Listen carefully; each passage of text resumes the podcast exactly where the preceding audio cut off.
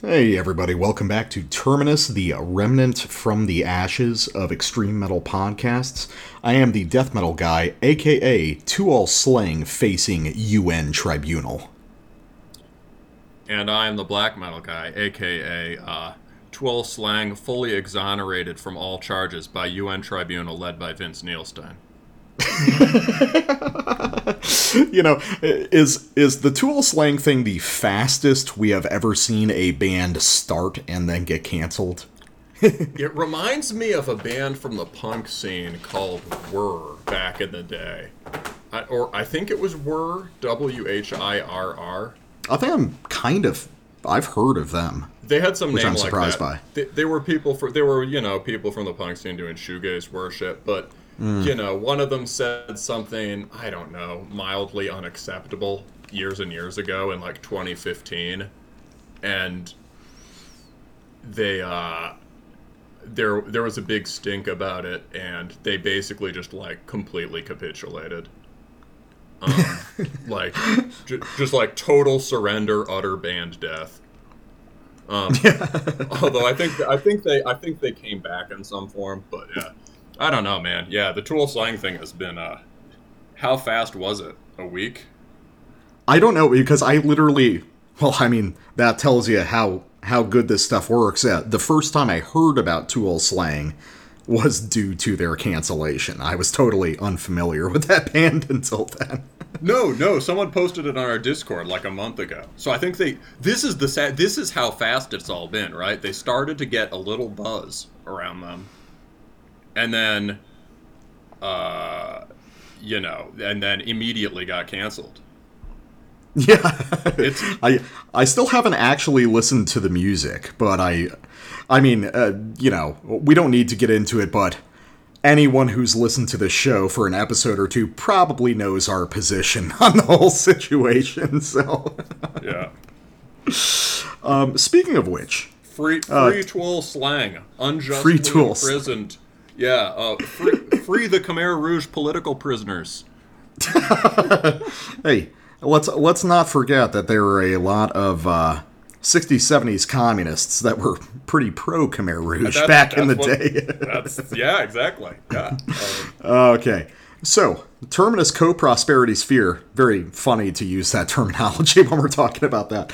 Um, okay, so I got some buddies down in Florida, uh, good friends of mine, and they heard that I had a podcast. It's like, hey, when are you going to put some our shit on there? And I always said, dude, I I love you guys, but I just don't know how much you know cross cultural appeal it'll have. And they just stayed on my ass, and I was like, all right, I'll feature you in our news section. So.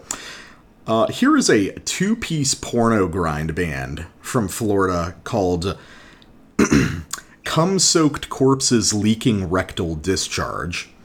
Um, wonderful guys, wonderful name, and honestly, completely coincidentally, uh, we're going to play the final track off their uh, first full length record called Offended Excellent, which is titled To All Slang Did Nothing Wrong. So let's go.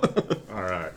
Single life for me because I chose to be a cheater. Dolo when I slide, I pull up just me and my heater. My bitch running from my pit bull like he gon' eat her. Yo, bitch pussy drop before you fuck, you gotta eat her.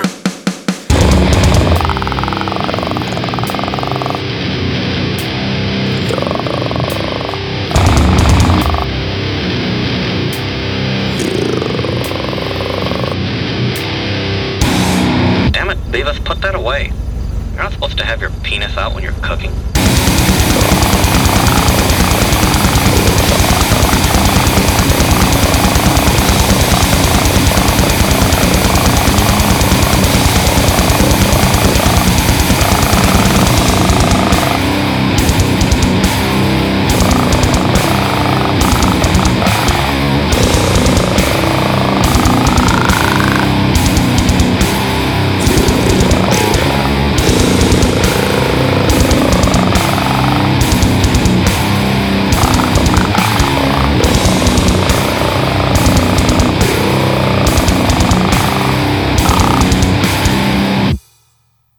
Well, that, that was enjoyable.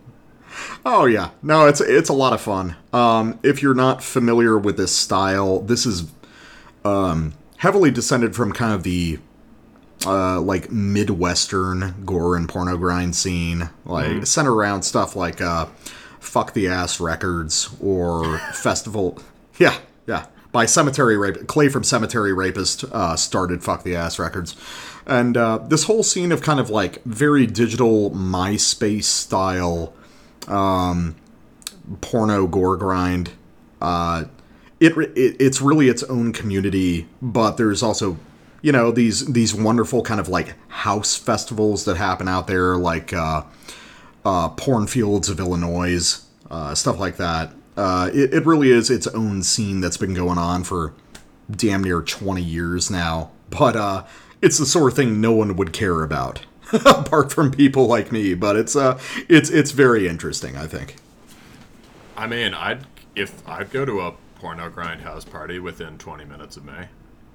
Oh, I've been to plenty of these shows, you know, just like house parties with 20 people there, you know, beating the shit out of each other, drunk as hell, you know, for the band that no one cares about. It's a it's a wonderful time. I I really enjoy it and uh yeah, the guys behind this project are uh, wonderful dudes who I've known for probably 5 6 years now, so I'm happy to uh feature some of their stuff.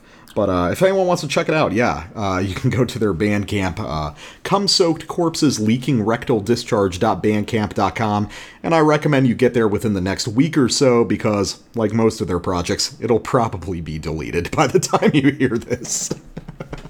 Hey, and if you're mostly a black metal person, well, they do have balaclavas in their band pick. yeah, there you go. That tells you everything. You know, they've got a gun, you know, and uh, the song titles, uh, all 30 of them, are really wonderful. So at least you should check that out. All right. All right, so uh, real quick before we get to our roundup, the usual housekeeping. Uh, feel free to follow us on social media. Uh, you can follow me, the Death Metal Guy, on Facebook at Terminus Podcast, or the Black Metal Guy on Instagram at Terminus Extreme Metal. Additionally, if you want to contribute to the efforts of people covering stuff like Midwest style porno grind, you can feel free to support us on Patreon or Subscribestar. $3 and up gets you access to the Terminus Prime bonus episodes, the newest of which is going to be coming up very soon. Uh, and $5 and up gets you access to the uh, uh, Terminus Black Circle, uh, what we call our private Discord server, where uh, usually I say here the things we discuss, but honestly, it's just been brutal meme lord shit for a few days now. so if you want the the most cutting edge black metal memes, definitely give us five dollars a month and gain access to the the treasure trove of memery that we have available now. All right. So, do we have to, uh, I suppose we better tell them the bands. Yeah, well, we've got a uh, a classic style terminus episode where uh, the black metal guy has a couple uh, wonderful sort of pagan black metal features, and I've got a couple records to just annoy the shit out of most people. Although, uh, I mean, that's not even necessarily true. You know, a lot of people are. Especially after our interview with Nikhil from Anal Stab Wound, it feels like a lot more people are showing their support for the brutal death on the show. So big ups to y'all. But uh, let's uh, let's get into your first half of the show now. Yeah, so these are this is a um yeah, this is definitely maximum black metal guy here. So we're in first with um Welten Mutter, so Mother of the World or World Mother by Odal, out just now on Eisenwald. Uh, this release is a big deal. Odal is one of those bands who don't release material very often, but have been uh, are highly respected by those who know and have had that kind of influence that percolates out through other bands. I think. Um, yeah, and it's you know Germanic heathen black metal um, with glorious romantic melodies. Anyway, uh, and then the next is uh, Apogee Ivresse Agony by Autarky. This is a French band, obviously, uh, and it's out on Purity Through Fire, which has a lot of Finnish and German stuff too. Um, And this is, uh, you know, I mean, not in totally dissimilar. It's pretty much in the same ballpark as Odal, just a very different approach to it, much more spare. Um, but it is also kind of romantic, uh, nature, hill country black metal. very very ruralist. You know, Yes. not like Pest Noir, but all the people who listen to Pest Noir should listen to this. You know, It's from the same group. Of, yeah, same same ballpark. same crew. Yeah. All right, so my half. Well, we got to open up with the brutal death. So, uh, first off, I've got the uh, first record by Undeciphered titled Beneath the Gentle Smile. This is out now on Amputated Vein Records, a wonderful Japanese brutal death label that has been around for a long time and consistently releases excellent stuff. And uh, we've been talking a little bit on the show about how a lot of brutal death stuff these days is sort of like a jazz session, you know, accomplished musicians coming together in different configurations.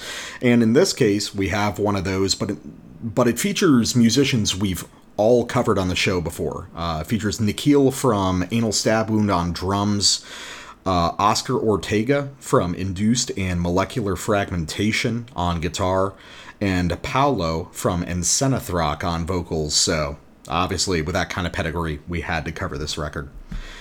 And then wrapping things up, something a little less well known, we have the first full length by Tiradero des Cadavres, The Glorious Entrance to the Spiritual Trance, out now on Iron Blood and Death Corporation. This is a dissonant death metal band, uh, one man project from Mexico, uh, featuring a guy who uh, I'm a little bit familiar with from previous work uh, which definitely takes the Disso death style we've covered a little bit on the show to the next level. You could. That's one way of putting it. Yeah. Yeah, I mean, there's there's a lot of ways to put uh, what he's doing on that record, This but is. This will be. This may be. This will probably be enjoyable to some black and war metal people if you have a very twisted sense of fun. definitely. All right. So we're leading off the show with Weltenmutter by Odal, out now on Eisenwald. Um, and Odal is a band that probably some of our listeners will like. I know someone in Discord's a fan, uh, but they are probably more heard of than heard. Um, this is a band that uh, is dear to my heart, uh, but really just from one album. So um, that that I know really well. I should know the rest of it better. Um, but as far as basic background, uh, Odal has been around since uh, the first full length was 2002. Um, so they've been around a long time, and they were sort of they were at the really one of the key forerunners of the modern shift towards much more lush melodic writing in black metal. Um, uh, occasional melodies that sound sweet, kind of uh, a kind of emotional abandon. Um, and their version of it is, I think, very different from and much more nuanced than the versions that came popular, which are more descended from Senor Voland and Vothana and the Swedish ba- and the Finnish bands, right? But it was nevertheless an important predecessor to that, uh, and I, I, I would bet that um, a lot of bands in the in between would have been listening to Odal, including perhaps Vothana, um, but uh, who started around a similar time. Um, and, you know, in terms of other things that sort of span that gap in that movement towards both sort of more melodic and more, or more consonant melodic and more kind of pagan, uh, more sort of pagan themes and a more sort of noble mood, you could link them to the Dutch scene around Heidens Hart. Um, pretty much exactly contemporaneous, and uh, they did a split with uh, Cultus back in the day. Um, Okay. And I know also that you know this was a band that was, uh, you know, highly respected by the House House of First Light guys, and a little bit earlier than that in terms of the development of the modern scene. I would guess it was an influence on the scene around Cavern, Arvondil Necropole, this sort of French scene that doesn't get a lot of play, but probably will come up again later in the show. Um, and you know, for a characteristic of of Odal, it's just very. Uh, their classic sound is stripped down instrumentation, strict trio, guitar, bass, drums, maybe a little bit of keys, uh, and uh, raw production, although kind of uh, not in the way you'd necessarily expect, and yet a fully elaborated sense of melody. So, what what this new one though is I think it strikes me as kind of different from their uh, from their older stuff. And y- you experienced you know your your initial encounter of this record was you know when I saw your notes initially I was like hmm I, I don't know about that. But then I listened to the record again and I was like ah, I can see what he hears here. So what was your first this is your first time hearing these guys right? Or this this guy and girl? Because right now the band is uh, the main guy Token and his his wife whose name is ADD Yeah, I've heard um, a, a very small amount of Odal in the past, probably stuff that you've showed to me. Um, uh, but their their name has definitely circulated around in the uh, circles that I traveled in. But you know, you know, a lot of people talked about them as oh, you know, really good folk black metal, which is you know, for someone like me, it's like, oh, you know, I'm sure it is good, but uh, that's not the sort of thing I would ordinarily listen to. Um, this was interesting though, because uh, obviously I'm coming at this from a different perspective, not having been informed by the the earlier work by the band, but. You know, what I wrote in the notes and what you were probably surprised by was me saying this is, you know, to me in in a big way, you know, Wacken style big stadium music.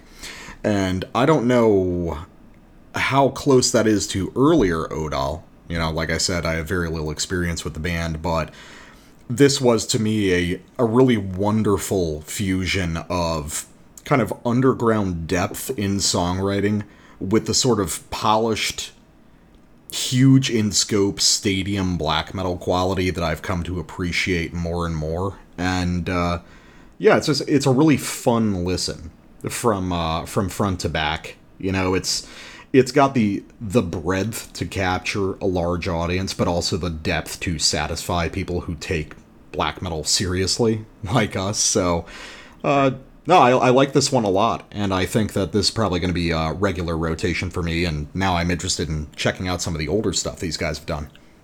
Well, cool, dude. I'm glad you like it. Um, and yeah, I can kind of hear I can hear where you're coming from on that because the production on this is certainly very different from the old sound. Uh, and there is also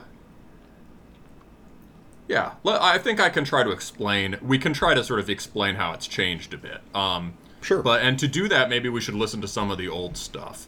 Uh, but first, I think a thing about the the shift in the sound. It's like the, the, the a thing to remember. You could almost think of it as this being a different band now, because uh, it's this. You know, Odal is sort of revolves around to, to, Token, Token. I assume he's named after to, you know, Toka. But um, but the lineups change and the lineups change in a meaningful way. So there was uh, one lineup on Sturmes Brut in 2002, and then they do their two classic albums, Wildkraft 2005 and Zornes Heimat 2008. Maybe together those all form a trilogy, but on the latter two they've got the same lineup, which is which has this guy Grohl on drums and Wolfhaton on bass. Uh, then they go away for a long time and return in 2016 with uh, Geistes Unruh, which I think means something like Unrest of the Spirit, which is a great name. Um, and uh, and you know the uh, and he's got at this point ADD is on bass, but the drummer is the same. So there's some continuity with the earlier lineup. And now it's just uh, him and his wife, and she's also playing violin. And so, in a meaningful sense, this is kind of a different band from the one that Yeah. recorded the the old stuff. There's definitely tons of continuity. Like there's literal continuity in the in the sense that there's like the lineups are all kind of overlap, but like uh, there's there's also just like and there's sonic continuity, but it's it's a different approach here. So um, let's listen to some of the old stuff. Uh, so Sure. this is just the title track from Wildkraft. We're about um, we're a little bit into it, uh, and it is we probably just heard like the main riff and then the very then the second riff, and now we're returning to the main riff and the second riff, right? A B A B.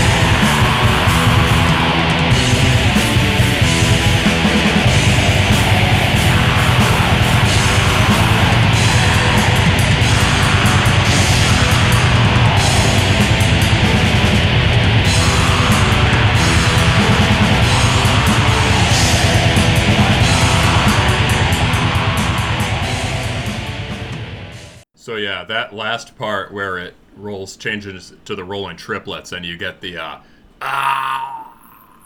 Yeah, when you get the Graveland beat.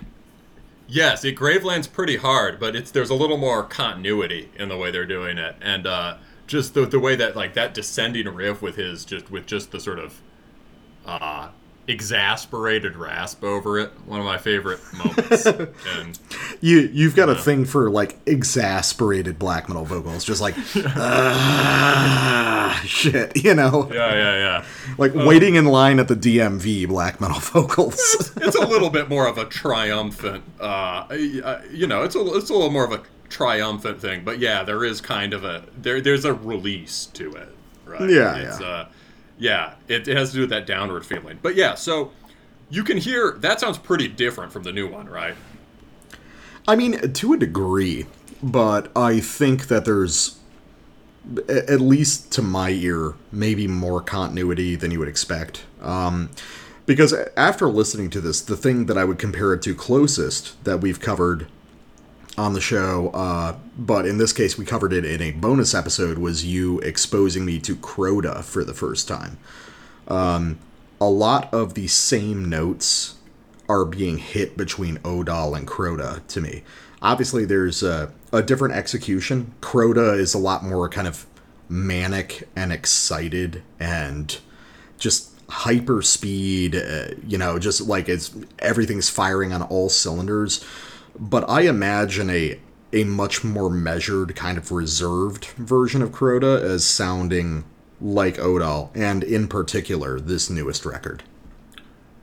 Yeah, maybe more on the newest record because what Crota has is a lot of those like simple heavy metal harmonies, the sort of mm-hmm. maidenisms, and you can hear that this does not have that, right? Even though there's a lush sense of melody in it. Um, No, not this first sample, but this new record. the new record does for does for sure yeah so on this old one right what sets this really apart their old material is that they have this like uh maybe unlike a purely riff oriented uh black metal band right they have this real kind of romantic symphonic influence sense of true melody right these melodies that have uh that unfold over a number of measures that sort of uh, grow organically within the riff and from riff to riff.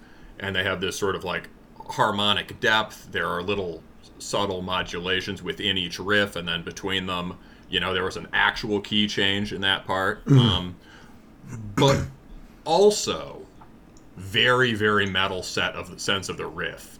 Like pretty much all those riffs were instantly recognizable as riffs. Individual units they were all sick. Maybe the build riff key change was a little bit of delayed gratification but um you know each riff is supposed to have its own kind of immediate impact. They stand out very distinctly from each other. If you listened to the rest of the record you'd get this sense. It's just like holy shit this is more great riffs than most bands write in their life right? Yeah, But it's a, it, it's, it's- blocky in the right way. Yeah, it exactly. It adheres to classic black metal ideas of form, but it's filling in each of those sections with very skill skillfully developed and carefully linked things. Exactly. Yeah, Yeah. So it's got yeah. So you can you can tell. Here's a riff. Here's a riff. Here's a riff. It's like uh, in between metalish and more kind of ambitious composition. This new one simultaneously seems more heavy metal and more invested in this kind of complete Wagnerian way of composition. Like, uh, Yeah, this this record hangs together as a single unit very well, which is interesting given how, like I described, as very like Wacken like, very stadium like in its presentation, and I think that that's I think that's one of the biggest strengths of this record in particular uh, is the ability to fuse, you know, the expansive sort of, uh, you know, forest for the trees, no pun intended, uh, you know, uh, view of black metal with the immediacy and, you know, those kind of like gripping peaks and valleys of big stadium metal in particular. Yeah, yeah, yeah. So he's kind of taken the original, you know, original Odal is very like black metal, black metal, black metal. Like it's black metal person's black metal. And this has sort of developed it in either way, right? Where like structurally it might be, you know, uh, structurally this is attempting some similar things to like the bands on uh, you know, the kind of Hessian firm bands. Like Into Oblivion Yeah. and Into Oblivion and Cromlech are both really into Wagner, right? But this is a different approach to that. So, okay, let's I'm almost thinking I, I think we should start with my sample just because it gives you a good sense of sort of the default mood. But uh, yours will probably Okay. capture more of the stadium vibe. Um, Well, let's start. up to you. What do you want to do? Yeah, since we've been talking about it, go for your sample. Okay, so uh, we'll go a few tracks in. Uh, this is off a track called Schottental. Um, and this is interesting. This one really grabbed me. Uh, this is right from the beginning of the track.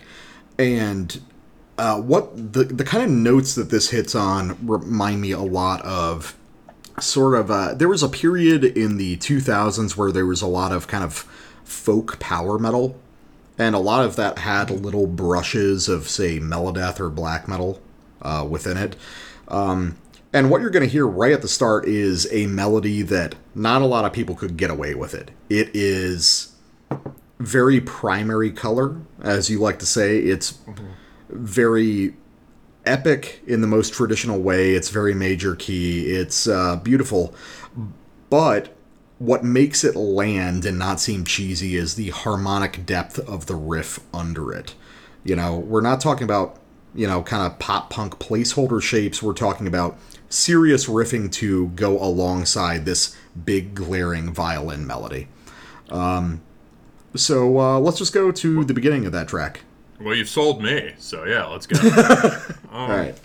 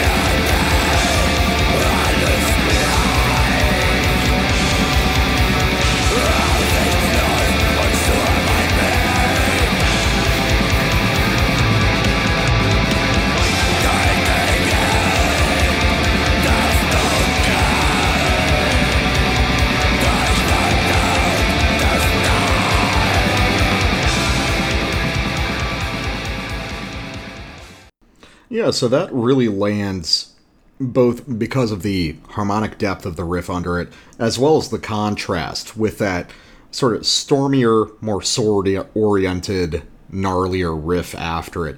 And then it doesn't just go back to that main melody. You know, it's, uh, I mean, it would be very easy for bands to construct an entire song off that main violin melody, but they don't take the easy route here. It's like, let's do a kind of complicated series of you know, straightforward, uh, complex black metal riffs after it. And I think that it, you know, it's like I was saying up front, you know, you've got the, the huge Wacken moments in this, as well as these sort of deep, kind of endlessly transitioning tremolo riffs that are really only fully appreciated by people who listen to this shit constantly, you know?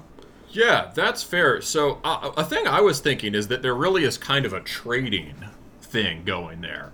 So you've got that moment with the very, you know, it's like you've got that moment with the very catch, immediately catchy, kind of classically. I mean, I would never have associated Odal with folk metal, but um, I think based on this, right? If you just heard that part, that is exactly the kind of melody you'd get on like a good folk metal record. Yeah, I mean, I would even And- I would even associate it deeper with certain stuff like uh, there was a lot of deeply uncool like folk metal stuff that came out in the mid 2000s. The stuff that didn't get huge because that was a bad era of terrible folk metal getting huge. But there were certain things that popped up in that era that were great. Like, for instance, the uh, something I always come back to is the very first Elvenking record, which is a sort of uh, power metal meets folk record, but with a lot of really deep, detailed kind of uh, Celtic melody woven throughout it. Much, much more expansive and much more developed than most bands of that ilk. And uh, they seem to be accessing a lot of similar ideas to. I, I think a lot of this band's heart, at least on this record, is in a lot of very uncool stuff from the 2000s that cool people realized was actually cool the whole time. You know? Interesting. Okay. Um, I, I think I see what you mean there. It's got the um. Yeah, it's got this quality of like things like those kinds of violin melodies have a quality of like it's definitely not exactly folk music. It's been folk. It's been metalified, but it's been metalified by people who know what actual folk music is, and have this experience of writing black metal that is at once less folky and often sounds more like folk music.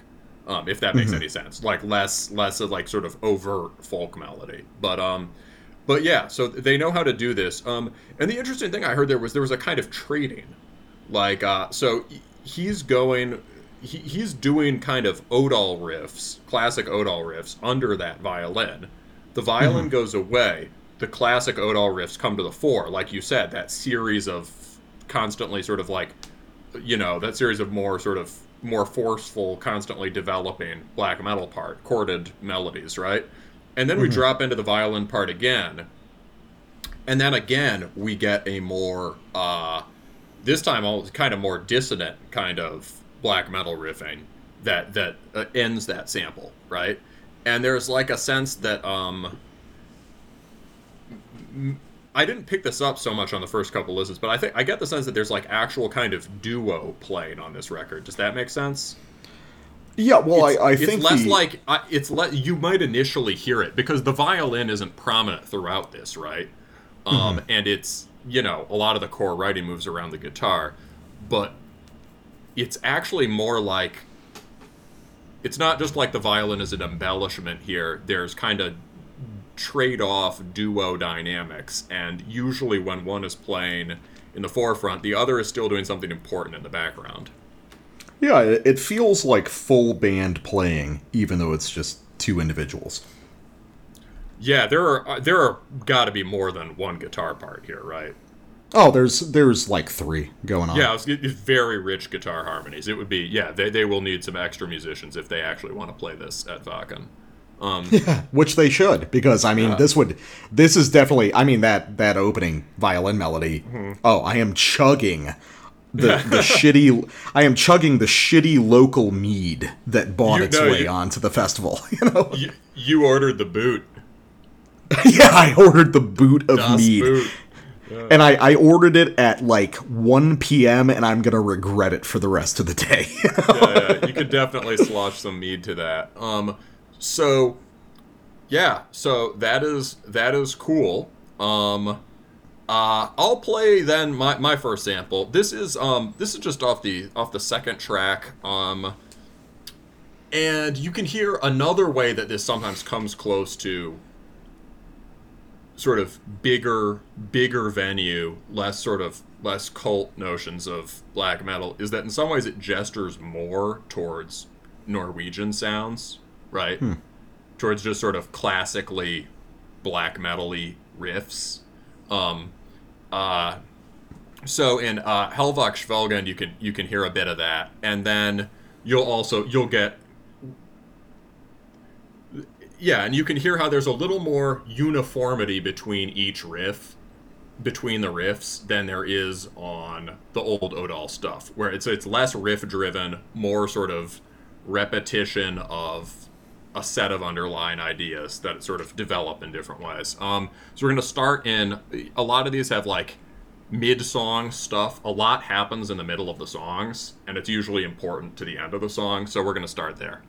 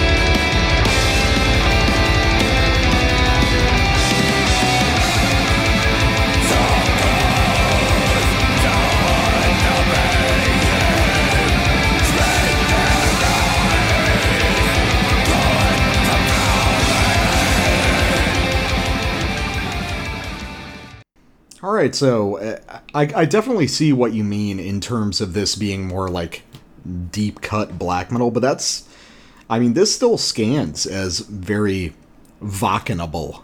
That's no, no, that's, that's, the, what I meant. That's what I That's the meant. new You- that that's our new adjective, Wackenable.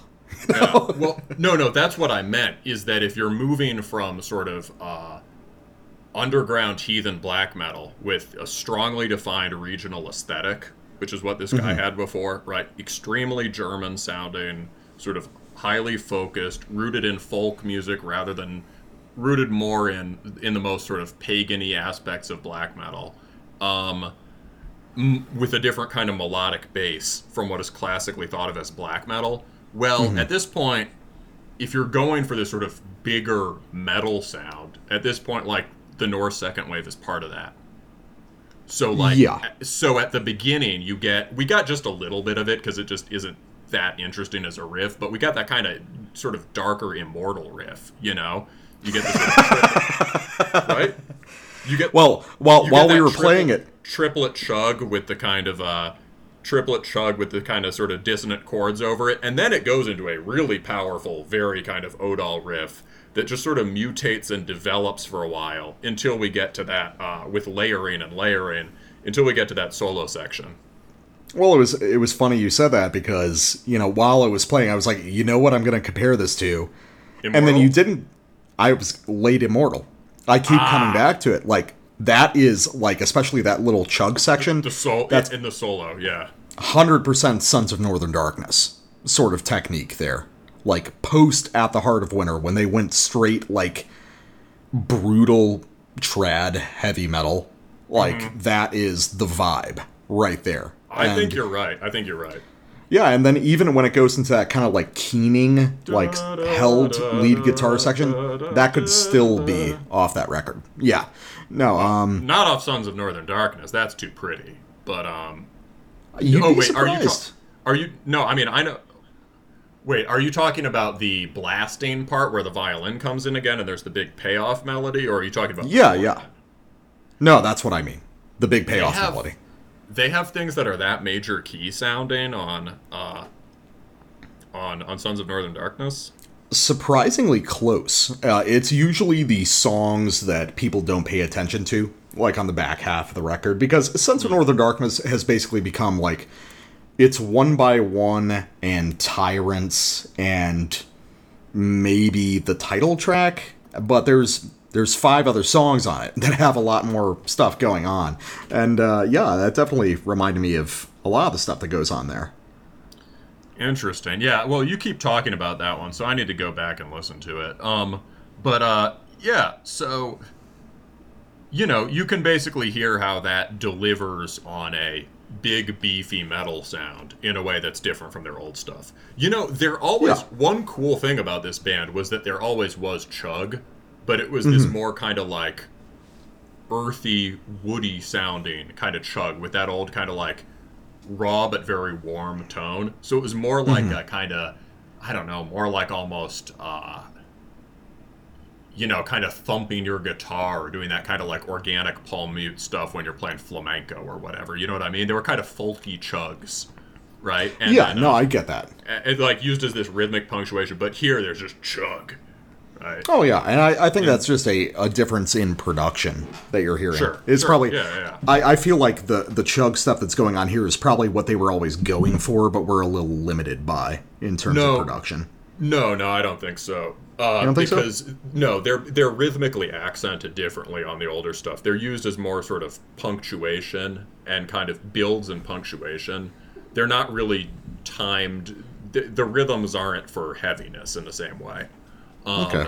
And they're uh, the rhythms aren't for heaviness. And you have to remember, if you're making in this school of cult raw black, if you're in the school of underground heathen black metal, you're not limited by production because that's the sound he wanted, right? Like that's that kind of the you couldn't. The sound on Wildkraft is one of the most unique, uh, one of the most unique sounds uh, on latter day black metal, I think, in terms of production. And they clearly thought about it. It's just very, um, it's after a very different thing, a different kind of sonic richness from this. Like this, this record is very kind of loud in the way that you would expect, you know, a big metal album to be.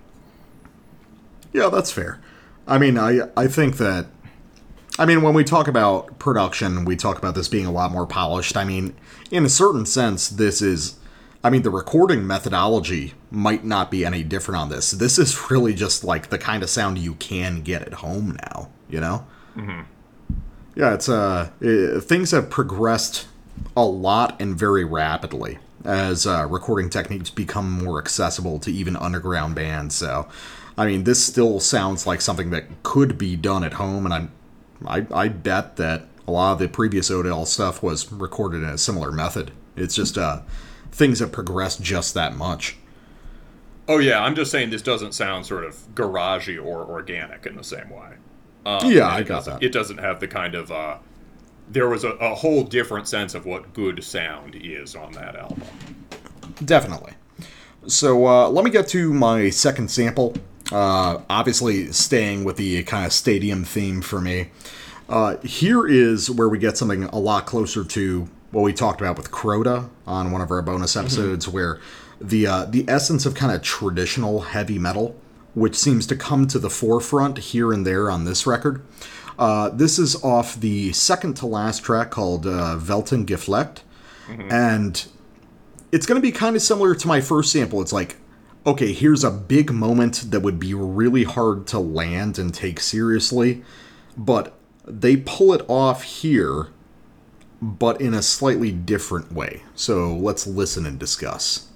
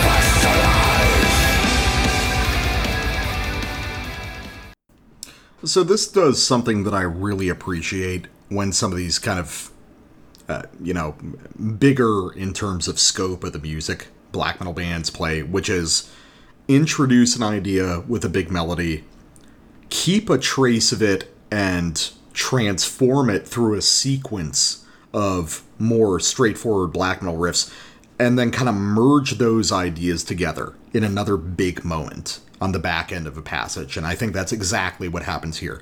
You've got something that's very much like a, a trad metal riff up front.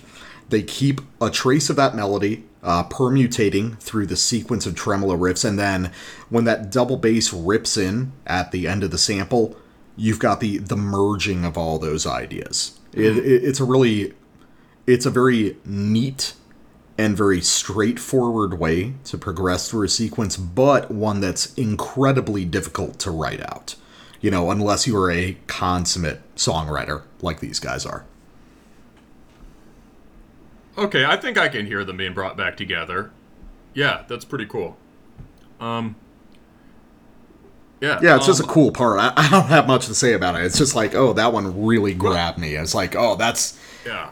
I mean, I mean, that's kind of like the way stadium black metal should be. You know, it's like, okay, there's these huge moments, but they are brought together through intense developmental riffs between those big moments that are just as interesting as the huge obvious stuff. You know. Yeah, yeah. I, I can't say I love the sort of brighter lead guitar part there. Uh, Oh, really? it's yeah, no, no. I mean that that that almost sounds like a bit of a plateau to me. Um, but it's, I mean, you know, I just don't like sounds like that particularly, right? Okay. But it's it's um. It's got, but the, but I accept it as part of the song, right, and part of the developmental process, right, and uh, and the way it dives in to that. Yeah, that's very Wagnerian. yeah, yeah, sure. Well, what it yes, and also more than that, what it really is is Grieg. Um, It's referring to this is another like nod to the Norse stuff. You know, when he's younger, he's trying to distinguish himself from the Norse bands. Now you get all these like little homa- homages, right? Homo- I, I yeah, I can't say homage without making it sound pretentious as shit. Uh, so um, uh, homage. Um, the the uh, like right the Norse bands. You know, I mean, I think Emperor was the first one to like really do it, but also Burzum was doing it at the time too, right? They just constantly rewrote like the Hall of the Mountain King riff. Mm-hmm. Da da da da da da da da da da da da da da da da da da da. It's um it, it's got the uh you can just hear echoes of that kind of Norse sense of melody there um in a pretty cool way. Yeah, no, I, definitely. I, I mean, you know, we are, even though I'm not a big fan personally, we are still reckoning with Emperor and uh, the way people interpret pieces of Emperor. Um, and I think that, I mean, the kind of black metal that really references Emperor is not the sort of thing I'm usually into, but I think this is a case where they're taking the best, most kind of essential parts of that band and Yeah, yeah. wrapping it into something that appeals to me more. Yeah, it's early Emperor. It's like, you know, that melodic idea was existed pre Nightside for them. Oh, of you course. Yeah. Yeah, yeah, yeah. So it's uh, for sure, and just that sense of scope and ambition, you can hear that as an inspiration here for sure, right? But um, yeah, no, no, no wank here. Um, I also agree that on passages like this, I hear the Crota parallel much more on this new stuff than the old stuff. Yeah. I think that I think it makes a lot of sense because Crota also, I almost gave Crota short shrift earlier. Crota has the chops to do this elaborate classical style composition, and sometimes he does it, but he also has this instinct to like uh, just pull out all the stops and do the big the big heavy metal thing, and this record definitely works like that. Yeah, I, and that's one of the things I love most about Crota is like it's got like a punk energy to it. It's like he he's got this embarrassment of riches in front of him, and he just Yeah. he, he can't he can't fucking whip him out fast enough.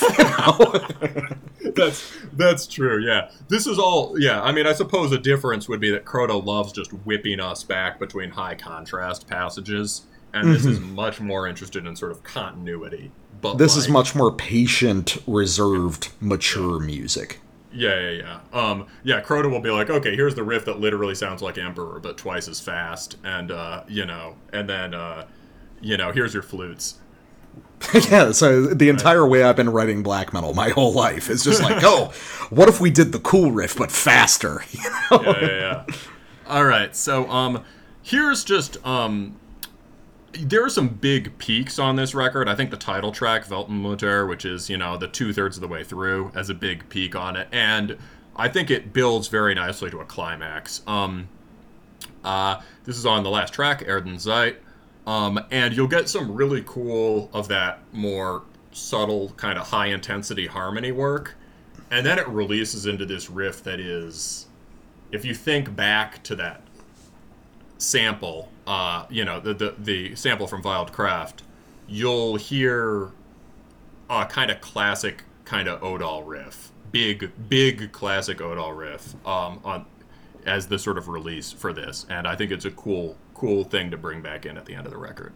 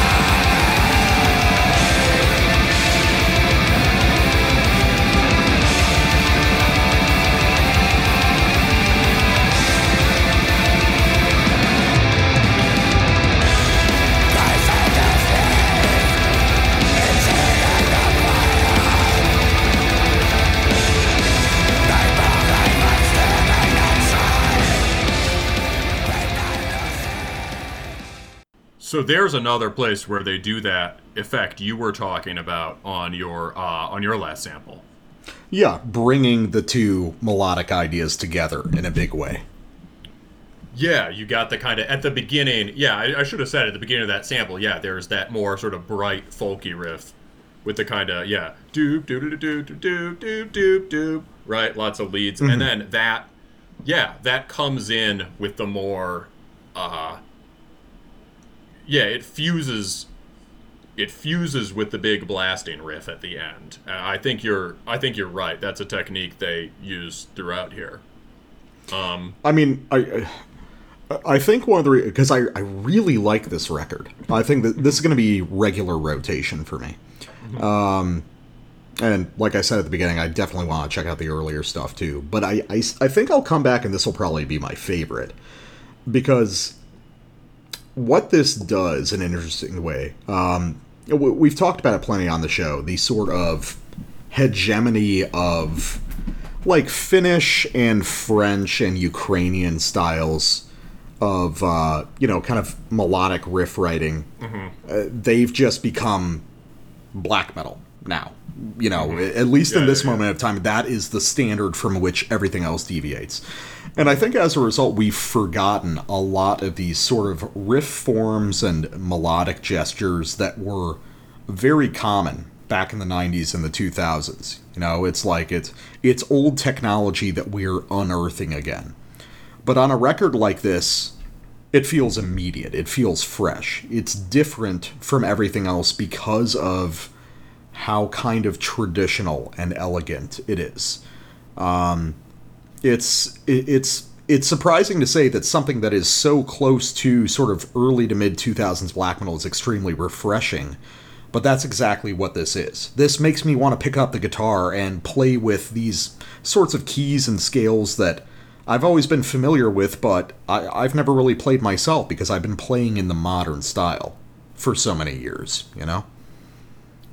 Well, that's that's pretty cool, dude. I mean, yeah, I think it has something to do with uh you know, if you go back and listen to the old records, I I, I, I still feel like I like the old stuff better, but Mm-hmm. I think I'll um, but you know, I mean, s- such is such is the way of the world, right? Um, uh, you know, Such if as black start- metal. Yeah, if you start with the exactly, I'm just I'm gonna be that guy. Um, but this one is definitely great, and I suspect that I, I, I suspect that this will grow on me over the course of the year. Um, I I think I um I think at the beginning I found the sort of uniformity of it a little bit um, it was just different from what I was expecting. Right, and I think uh, it. I, but I knew instantly when you hear the depth and the composition, you know this is working subtle variations on related themes. Um, it's not about giving you big riff, big riff, big riff in the same way as the old stuff, and it's gonna. Um, I think it will. You know, just just on the third listen through with you right now, it's already yielding a lot more. This is a little one gash, and you're listening to Terminus. All right, and we are back from that uh, classic in the making of uh, sort of uh, vast Central European uh, pagan black metal with another record of fast Central European pagan black metal. Um, this is uh, Apogee Ivresse Agony on uh, by Autarcie. that's with an IE uh, and a single C, no H, on uh, Purity Through Fire. So, uh, this band has been around for a while, and they're part, as you set up at the beginning of the show, they're part of this sort of uh, French scene that's a little bit distinct from the French scene that gets all the sort of attention in, you know, in the modern American black metal scene and the various kind of Americanized black metal scenes around the world, right? It's all about the LLN and pretending not to listen to Seigneur Voland, right? Um, and Well, I, I, yeah, I would say there's kind of like two or three French black metal scenes, and it's kind Exactly. of a Well, yeah, the test. Yeah, Yeah, so there's the LLN type stuff. There is, um, you know, there's your your Seigneur Volands and your Bakiras and your Osculum Infames who are know, chivalric. think- yeah, Ye- we kind of yeah people people claim I, I think you know the modern vampire people like LLN and that but it's kind of its own set right? You have the modern chivalric bands like uh, Vehemence and you know Aorlhac and and all that. And then you've got the um you've got the orthodox bands right? And then over here you've got the kind of rural you know rural secessionist French black metal right? Um so this is kind of Peste Noire would be the flagship for these guys, but um, there are other bands. I would say Autarcie is one, also Baise Ma Hache. Um, And these bands, right? They also are, you know, that classification that someone in our Discord came up with, street, that we applied to Sealand Valhalla could also Yeah. apply here. I think at least to some of those bands. Maybe not so much to this one, but there's more of a. Uh, in all of them, there's a little more roughness and solidity than is common in the other kind of more melodic French stuff. A lot Um, of French stuff tends to be very airy, in a good way. It's very yeah, exactly. Yeah. floating. You, you you don't descend from the mountaintop. You you you move you move perpendicular to it. You float across the sky from Yeah, the apex yeah. of the mountain. You know. I agree. Yeah, even yeah, even the stuff that's like, yes, it's very sky, very whether it's you know yeah, Yeah. very maybe very flying vampire or very sort of uh, you know uh, very sort of uh, nightly banner flapping in the wind kind of thing, right? This is more yes, this is all stuff very earthy stuff in a way. we should you know? come up with a uh, we should come up with an uh, an elemental black metal grid. Like Oh, what are the bands that are air or fire or water or earth? That would that would be neat. That would be a fun little thing. Yeah, and yeah, French sure. black metal is entirely air. Bottom right corner air on the grid. Except, you know? except for these, yeah, these bands though I think are which are a little more earthy, right? Um, Yeah, they, they they fall in the middle of that spectrum. Yeah. yeah. So, um, Autarcie are from a region of France that uh, you may not have heard uh, a lot about. Uh, they're from a city called around a city called Besançon, which is in Franche-Comté, which is a region right next to Switzerland. So sort of uh, kind of central and very eastern France. Um, it's a mountainous country, um, and interestingly, it's kind of similar, not dissimilar. Maybe I'm stretching here, but it's not dissimilar from the kind of country that Odal are from. They're from Thuringia, um, and Yeah. so these are. This is all kind of um. Uh, there's this kind of spine of forested upland that goes sort of north northeast through Central Europe. Uh, Yeah, because around Thuringia, Thuringia is the the mountainous region of Germany, or it's like as associated with the mountains. Yeah, and so you start from Besançon, which is like these these French mountains. I think the Jura mountains that are like a lower range leading up to the Alps, and you just follow this spine that goes up, uh, goes up, and it basically goes up directly towards Thuringia. Also related to that would be the area Paderborn, where the German band Horn is from. Oh, okay. Um, and I feel I feel like that band is related both to Odal and to this band. But um, yeah. So Autarcie is uh, that's yeah. So that's where I'm going. Actually, this is one of the most Teutonic sounding French things I've heard in a while. You can hear that any in almost any individual riff on this, you could say, yeah, that pretty much fits with French black metal. The basic riffing form, okay, these sort of like uh, pretty consonant, noble sounding, sliding two or three string chords. You get a fair number of those. But it also, a lot of the tones are kind of Germanic, which makes sense. Eh, Kind of these Alpen melodies, which makes sense because they're near Switzerland. Um, and, you know, in a sense, almost more part of that cultural region, right? Then maybe more in common with that than with, Yeah. you know, Paris or whatever, right? Um, and, uh, and the other thing that is noteworthy about it, I think, is that uh, it's not structured like nowadays black metal. This record is extremely epic, but in an old sense of the word. So it means that, like, uh, nowadays epic either means people can use it in the most vulgar sense of the word to just mean like lots of pretty melodies, right? They Yeah. just mean like okay, so it just means like sounds like summoning or something, right? Um, you can use it also to mean lots of different things, highly, you know, elaborate structures that are either highly episodic or highly developmental. Lots of very different sounding things happening, right? This is epic more in the sense of early Norse black metal, especially enslaved. Um, like early enslaved. Um, a, smart thing I once read in an enslaved review years and years ago was someone pointed out that the songs are structured kind of like Norse sagas, right? Or you could say ancient, just any kind of ancient uh, heroic literature, right? It might actually. So the sagas you can like follow generations in like uh, uh, you know, an Egil saga. You can follow multiple generations, and you can watch these rhythmic repetitions from generation to generation that slightly change, right? Or uh, if you read the Volsung saga, you can get the uh, again, there are these, like th- three main parts of the story, and there are all these kinds of echoes and repetitions within them. And so, Enslaved had these ways, with, had these songs with these just sort of massive blocks with a lot of repetition within them. Change the block, go back, repeat the earlier block. You could make like an eight minute song out of three riffs.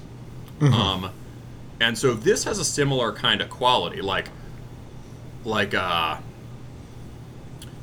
this is uh you know just like the, the last odal record was that we reviewed was pretty epic right Yeah. more in this wagnerian sense of continually flowing changing melody organic development very german right and this is much more in the kind of enslaved sense of monumental just these uh and yeah long monumental songs lots of repetition um, and I found that quite interesting. What did you make of this one? Uh, this is a very, very strange case, and I, I pride myself on this being a very rare occasion where I respect everything these guys are doing. Uh, I appreciate it. Uh, but something about it just doesn't really connect with me. Um, uh, everything I say on this review as a disclaimer should not be a dis recommendation of the record because I think it is I think it's quite good for what it is, but there is something on a very personal level that doesn't really hook me in. And very unusually for me, it's very hard to articulate exactly what that is. There's just a certain spark that's not leaping between me and this record. And I've got a couple ideas of what it might be, but in general, uh, this is a case where, you know, this represents a lot of the things that I really love most in black metal. I think that, in particular, this bears a closer resemblance to uh, one of my favorite bands of all time, which is Hirilorn, than nearly anything from the French scene. Uh, for those who haven't heard, wonderful pre Deathspell Omega project. Uh, one of my favorite bands, one of my favorite records. Um, now, this one kind of left me cold in a strange way because there's almost nothing that I can point to directly to say, oh, this is the flaw. I would say it's more uh, kind of abstract structural things that are uh, hurting my appreciation of this record, but I'm kind of interested in hearing this stuff again with fresh ears and talking to you and seeing if I can figure it out a little bit more or develop more of an appreciation for it.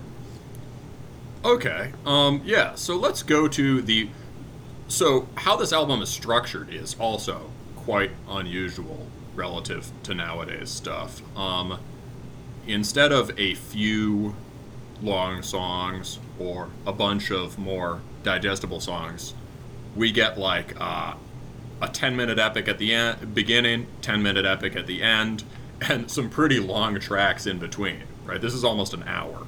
Um, so the, the pacing here is much more early 90s. Um, the first main track is called Nation. Um, uh, this is a really long song. It's 11 minutes, so it's going to be a long sample. But we're going to start in on this kind of, uh, I guess you could call it the core riff of the song. A lot of these songs are really written around one riff. Here it is. Um, imagine they've been playing it for about a minute already.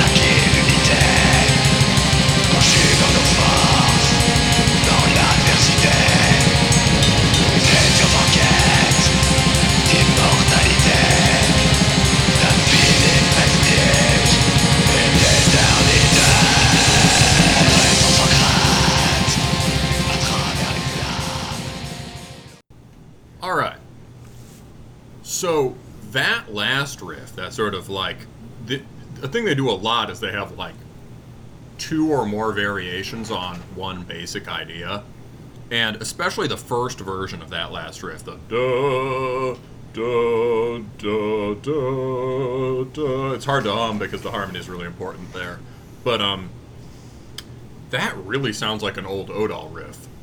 And I kind of guess that this band is actually influenced by those records, like uh, like Wildkraft. Um, uh, it it has this kind of not just in terms of the harmonies, although I think in terms of harmonies like that, where you get this kind of like rising by sinking quality, um, and this kind of uh, movement, this sort of very stern but very elegant style, to um, also these the little kind of counterpoints that pop up throughout this. There's like the low. There's some low end part that keeps going. that I'll talk about more in my next sample. That I think sometimes is a bass and maybe sometimes is a synth that keeps coming back contrapuntally. That often does very, very like Odal kind of things. Um, but also in the tones. This has like pretty warm kind of. Is is woody the right word? Earthy tones. I mean, it's all a matter. I, I don't know anything about production. Don't know anything about production, but this is a pretty like, this is a very warm, organic sound that is sounds. It's it's easy on the ear. Honestly, it's just very different from conventional like polished production. Yeah, I can hear that. Um, I feel like the production might actually be a sticking point for me. Uh, one of the reasons I don't really connect with it because it seems to live in a kind of liminal space between big epic black metal production and a really raw kind of uh, you know use your imagination thing. Uh, it, it kind of it, it sits in this middle realm where it's like hinting at a sort of like really polished expansiveness but it would also work as something a lot more primitive just kind of ripping and distorted and uh, it, it's it's a strange space for this music to be in because uh, you know a lot of French black metal exists in one of those two spaces and this sort of mid range just doesn't really do it for me. It just it, it feels a little bit flat to my ear. Yeah, well, I mean, I hear what you mean about French black metal. That's a good observation. It's either really raw or really polished, usually. But I mean, that's another thing where I think like maybe if you just, st- I think this record doesn't really work like most of our ideas of French black metal. Um, this isn't even That's fair. structured like a. It's not even structured like a Peste Noire or a Baise Ma Hache song because those there's, well, Baise Ma Hache has their own very weird way of structuring songs, which is this whole other thing. But you know, like Peste Noire, right? There's always like a, I, you know, there's always a new, always a new fiddle falling off a mantle, right, or something like that, Or a you know? or a breakdown, you know. yeah, a, a, a break, hardcore breakdown, sort of goats bleeding, um, uh, whatever, right? There's always something happening. Um, Yeah. this is much more. Comp- I mean, I think in terms of the production, this is more like early Norse stuff. Like imagine the Yes. Early Grieghallen stuff, right? Where like you have to like with pre Nightside, well specifically pre Nightside Emperor or the Enslaved on that split, which is just I always come back to it because I n- know it well, right? But uh, those things like they they sound there's a lot of room in the sound and they do sound big, but you have to turn them up. Yeah. No, I, I would say that the the production world that this lives in is an invisible album between the Emperor EP and In the Night Side. I I hear what you mean. Yeah, I mean, well, also Vikingligr Veldi, right? I think Yeah. this is like that. That might be a good a good analog for both the structures and the production quality. Um, it's a little more, you know, it's definitely a little more gauzy in the tones, a little more kind Yeah. of atmospheric in the tones than the Norse stuff. Um, and I hear what you mean by the flatness, but I think that has to do with the kind of canvas they're trying to paint. Like it's very even because there are these very long landscapey songs, like one of those landscape paintings that like takes up half the wall, right? And, yeah, uh, yeah. and there's got to be this continuity to it. But I understand what you mean. This is a kind of I get why the production doesn't hit with you. I think for me, I hear a production like this and I immediately think, "Oh shit, this is like this is the real shit."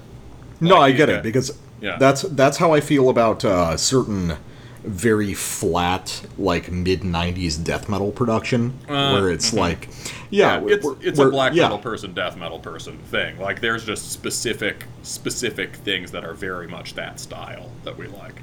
Yeah, a lot of those earlier mid 90s death metal records will have this very flat, very dry production. But in that case, it's like. Uh, I think of it as like forcing you to concentrate on the riffs like really hard. But that's a little bit different because those are typically going to be more technical, more involved riffs where, you know, you really benefit from being, you know, held to it and forced to listen to it. Here, um, things are a little bit more still, but at the same time, um, to kind of pan back and talk about my issues with this record as a whole, this track and the following track in particular feel a little bit cluttered to me. Like, it feels like there's a. And I respect it. There's an effort to make an epic, sort of perpetually changing black metal track in a way that I really appreciate, but there's a, a kind of inorganic quality to a lot of this where it, it's almost as though to me at least it, feels like the band is attempting something really ornate and really complex and really involved but uh, as we'll get to on my samples uh, i feel like this band is at its best when they're kind of chilling out when they're in simpler you know more relaxed more repetitive territory. And there's certainly repetition on a track like nation but um, i just feel like this is a band where their greatest skill is in a, a more relaxed sense of playing when not aspiring to these huge heights when sort of like doing the peasant black metal thing you know? Three riffs over a few minutes jamming them out and just letting the music breathe more. And i think that might be one of the things that i run up against on this record Yeah. That's I think I get what you mean because they run through a lot of variations at the beginning of that sample. Mm-hmm. But I hear tracks like Nation or the long track at the end, or the, the one right after it, which I like quite a lot, maybe more, but is more difficult to sample. Uh, La France Profonde, which is this concept of right deep France as being this thing that's almost completely distinct from the city, cities, uh, right? Where there's this, you know, even despite the world wars, you know, there's cultural continuity back to Charlemagne in some of these places, right? Uh, Yeah. So, so France Profonde, cool title, cool track. Um, these are, I think, highly repetitive in a way that I appreciate. I think like Nation is really repetitive. It just constantly, they just throw in these variations over the same basic chord shapes a lot. Um, and then you get to the back end of the song, and it's just the first riff over and over and over again. The back third is basically one riff that has one variation on it. Um, yeah I so I, I, I mean I get. Is it possible that like? It seems to me like the songs where there's more happening are the ones you chose, which I think are also very good. But those to me scan more like, you know, I was going to choose Regnum Francorum if you didn't. Um, uh, but like, I mean, that has some fantastic, just sick riffs in it. But don't those work a little more just like classic riff-oriented black metal? I feel like Nation is not. The big sprawling ones are not riff-oriented, and maybe Yeah. you just like maybe you just like the ones with the big riffs. I, I, I think that might be part of it. Um, you know, just to simplify things, is like I, I think there are tracks on this record where things uh, they constrain things a little bit more. And I mean, you know me, an 11 minute French black metal song is catnip to me. That's like, oh, that's that's everything I want in my life. Period. but uh, no, I I think these guys are really strong when they're doing stuff that's a little bit more compressed and a little bit more to the point. So let's let's go to my first sample of uh, Regnum Francorum. Um, this is the track where okay, this is the record kind of hitting its stride. The first two songs didn't really do it for me, but here we go. Uh, this is where my ears really perked up. So we'll go about a minute in there, and we'll find some stuff that again is very similar to, as I said earlier, Hirilorn, uh, but a little bit stompier, a little bit more contemporary, and uh, there's there's a lot to love here.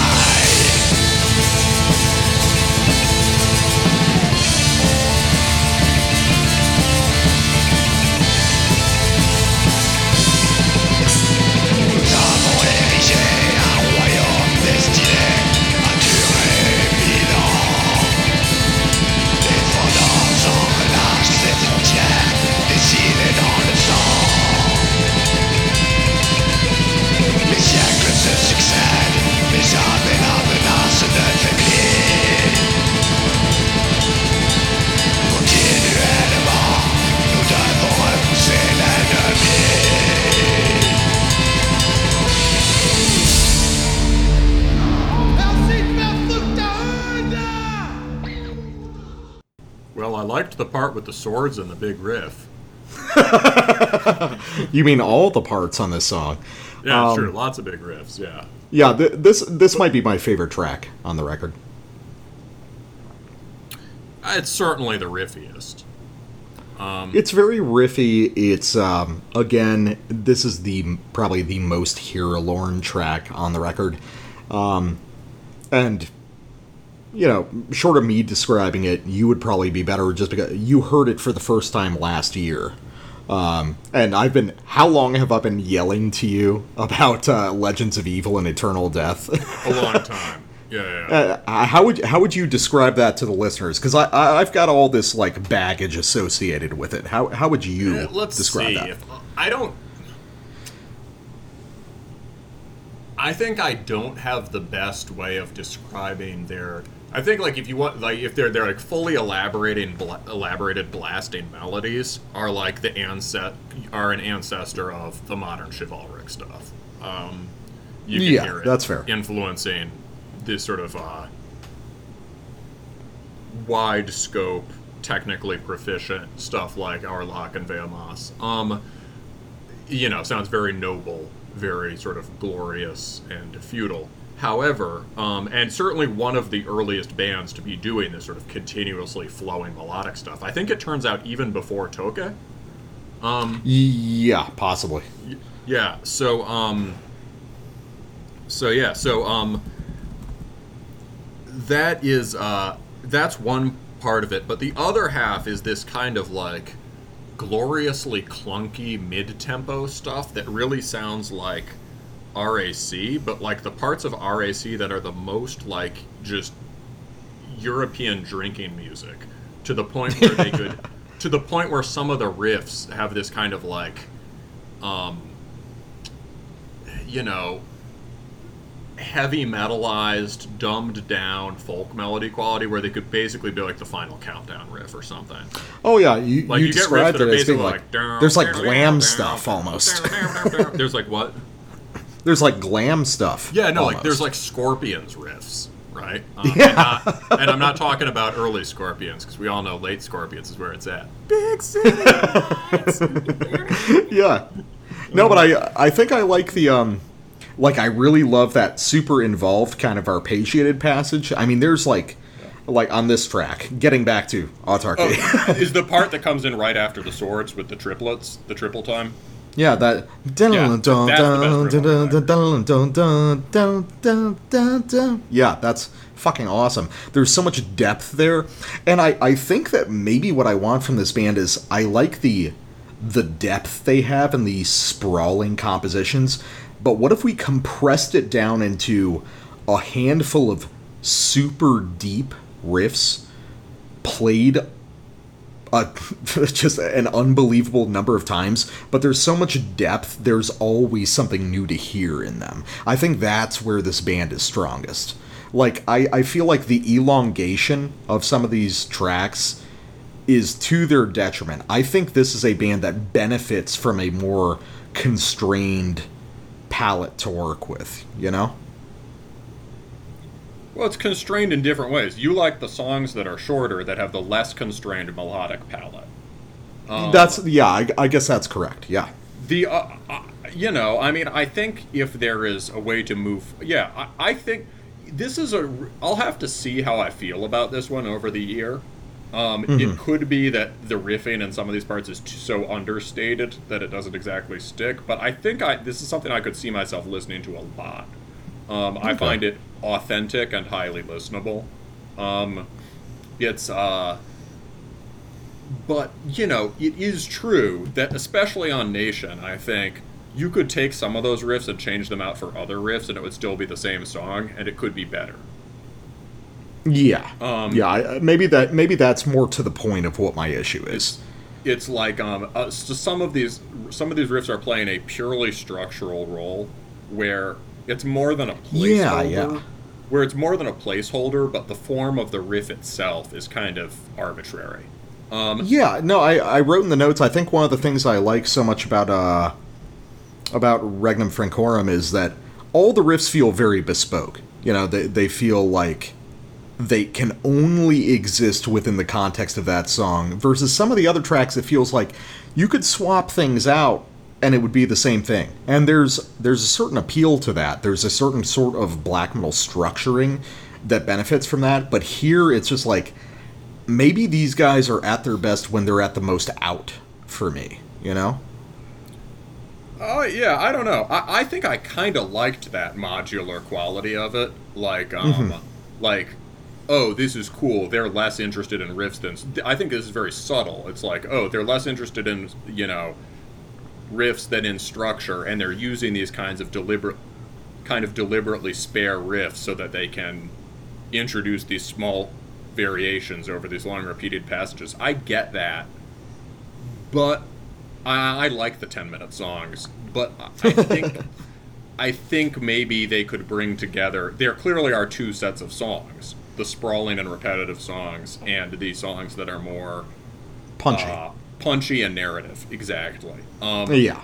and and more based around riffs themselves. If you could somehow into maybe neither of us exactly can say how to do it, but if you could draw on both sides and maybe str- uh, if you could combine the very strong riffs at the middle with the monumental structures, I would be very interested. That would be my version of it. Maybe you would want the shorter songs with fewer shorter songs with fewer riffs, but all the really good riffs. Maybe. Maybe. Mm-hmm. I yeah, we're we're talking pure theory here, so Yeah, let's yeah. go on to your it's- next it's- sample. yeah, it's only a thing that the band would have to work it out, right? But there are very clearly, yeah, we, we obviously, it's not our job to, far be it from us to presume to write their records for them. Um, Definitely. This is, uh, but yeah, there are definitely two song sets, and the next step might be integrating them. So, um, here's one that's, I think, um, maybe somewhat in between the two sets, but I think more on the epic side. This is from Le Bardi des Ardis, or something like that. Le Bardi des Ardis. Um, and uh, this is a very weird part. I swear there's something that sounds like a bassoon in here. Um, it must be a synthesizer, but listen to a sort of low end counterpoint harmony. Really important to the big riff here. Uh, I've really never heard anything like that, like placed in the sonic space like that, and I really like it. So let's go.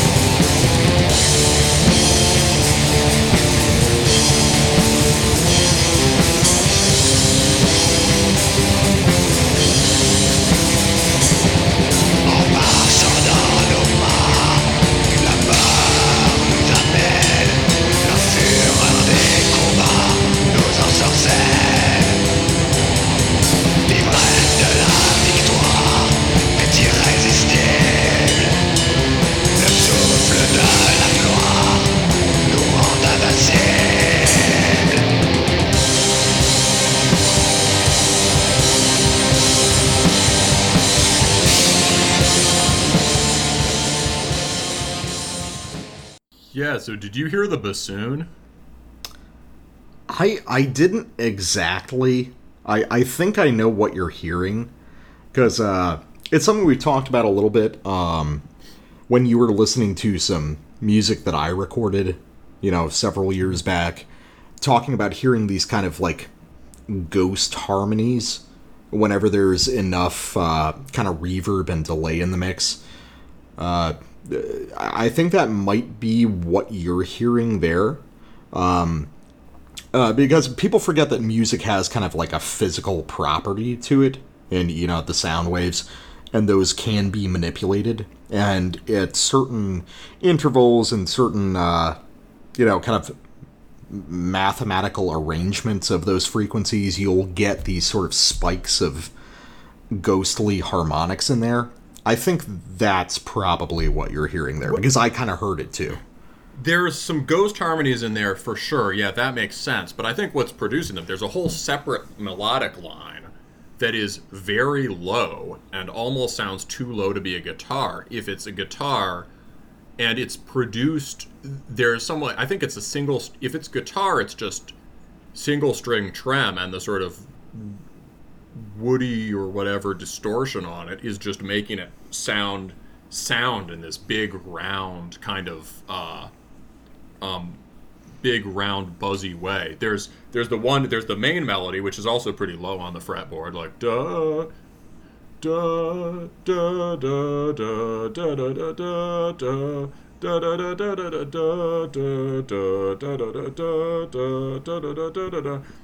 and there's a counterpoint to that that's actually lower than it and that's competing almost for the same sonic space but is single melodic line. And it sounds almost i mean it's got this uh, sort of fat squelchy quality. The only thing it's definitely a case if it's guitars it's definitely a case of using guitars to make string or brass or woodwind sounds which is something that odal does a lot too in some sense odal Yeah. always had a violin in the band he just used to be playing it on guitar tone. accidentally. Yeah. yeah it was kind of i think it was i think he was going for a tone that sounded kind of you know symphonic like he would on the old stuff you can hear parts where it really sounds like there's a violin there and it's just there just isn't it's just how he's playing the guitar um and this seems to be something like that maybe where you're getting a big beefy you know bassoon or alpenhorn sound from a guitar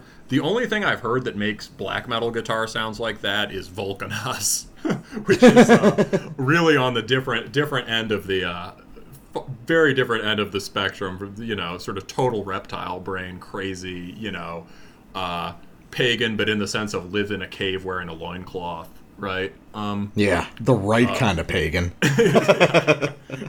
it's uh um so uh so i don't know but i i i thought regardless of what the hell that was i thought that was a lovely passage the main riff is r- quite good but it's definitely a very elegant play on a you know kind of a troped folk melody right mm-hmm. uh the It's very horn. yeah, exactly. This is yeah. I think Horn is the ghost band. The ghost, the ghost harmony in this episode, or in this first half of the episode, is Horn. Um, Yeah, I, I can definitely see that. Horn has a similar kind of alpine feel to it.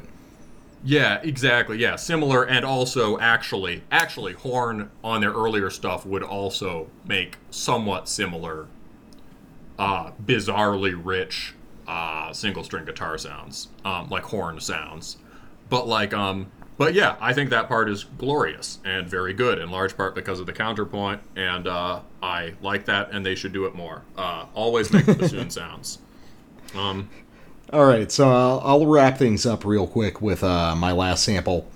Um, this is just a display of the band doing very traditional kind of French black metal riffing, but uh, I think this is sort of the ideal form of the band. Like, do simple, kind of primordial French black metal riffs, give them time to gel, and uh, yeah, this is off uh, Gladio Vivre, Gladio Moritur, and uh, yeah, this uh, this is one of my favorite moments on the record.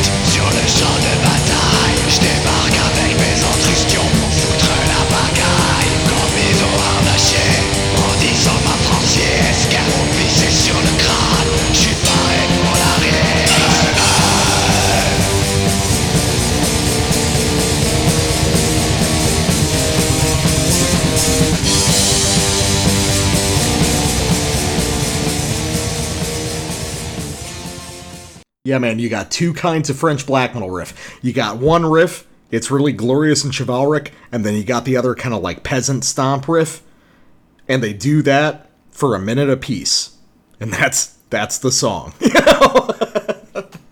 Well, I think I kind of figured out.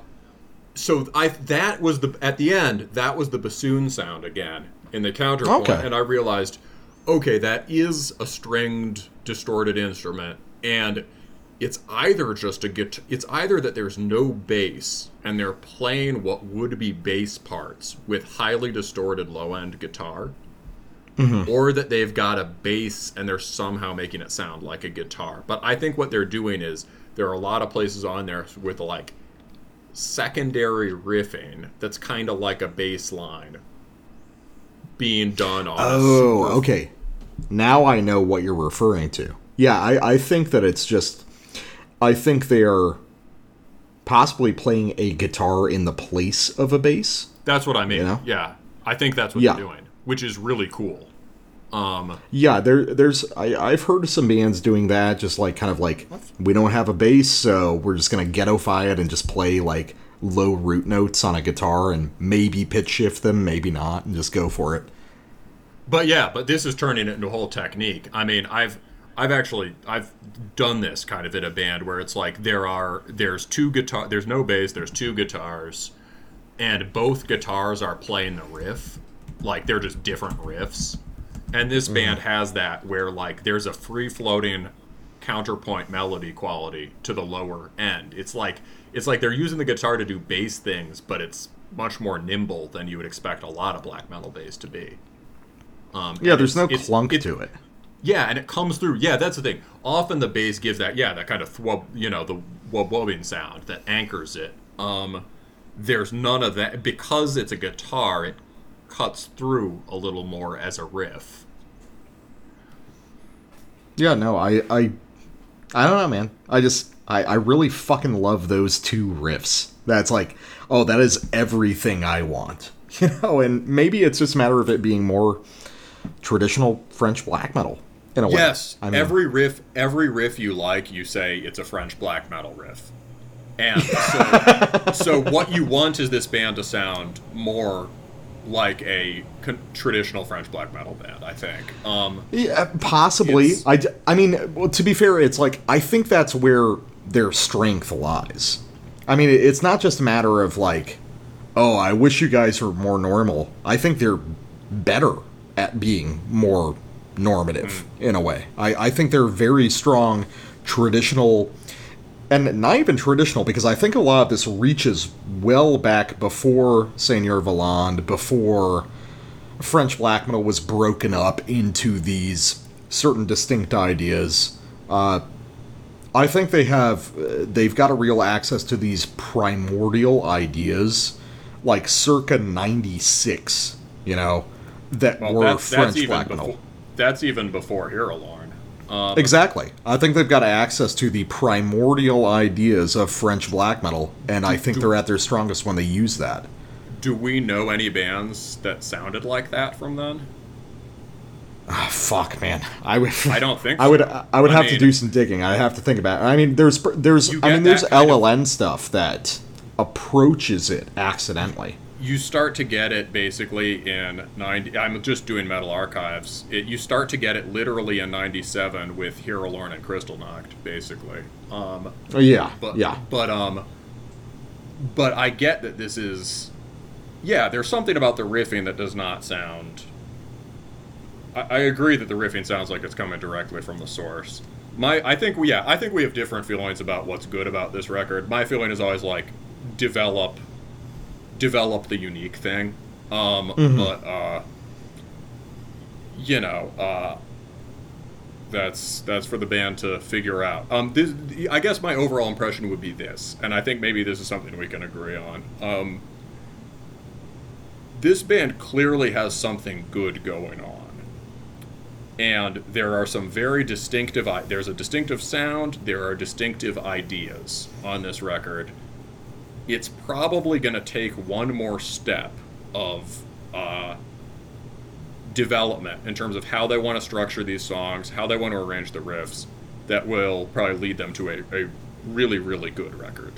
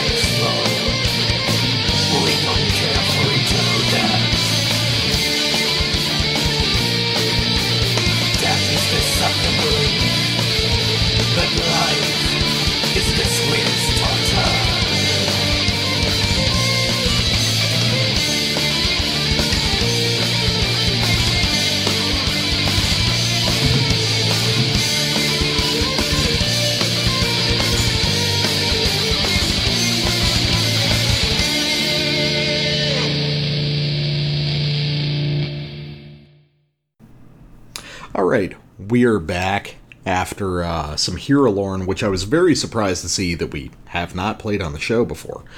Um, all right, so now we're on the back half of the episode, My Territory. And all of you can just click the little X on the tab right now. There's nothing you're going to like. In fact, So- I'm going to do that too. You should. I mean, just just leave this one to me. So uh, typically, when we write notes uh, about uh, about these records, you know, we'll do the notes for our samples, and we'll also just do a general note usually. And uh, I forgot to come back to my general note as I was doing the uh, the sample notes for this one and uh, I was left with a single sentence regarding Undeciphered's Beneath the Gentle Smile, which is Holy shit, this is like listening to a shotgun fire four times a second for half an hour.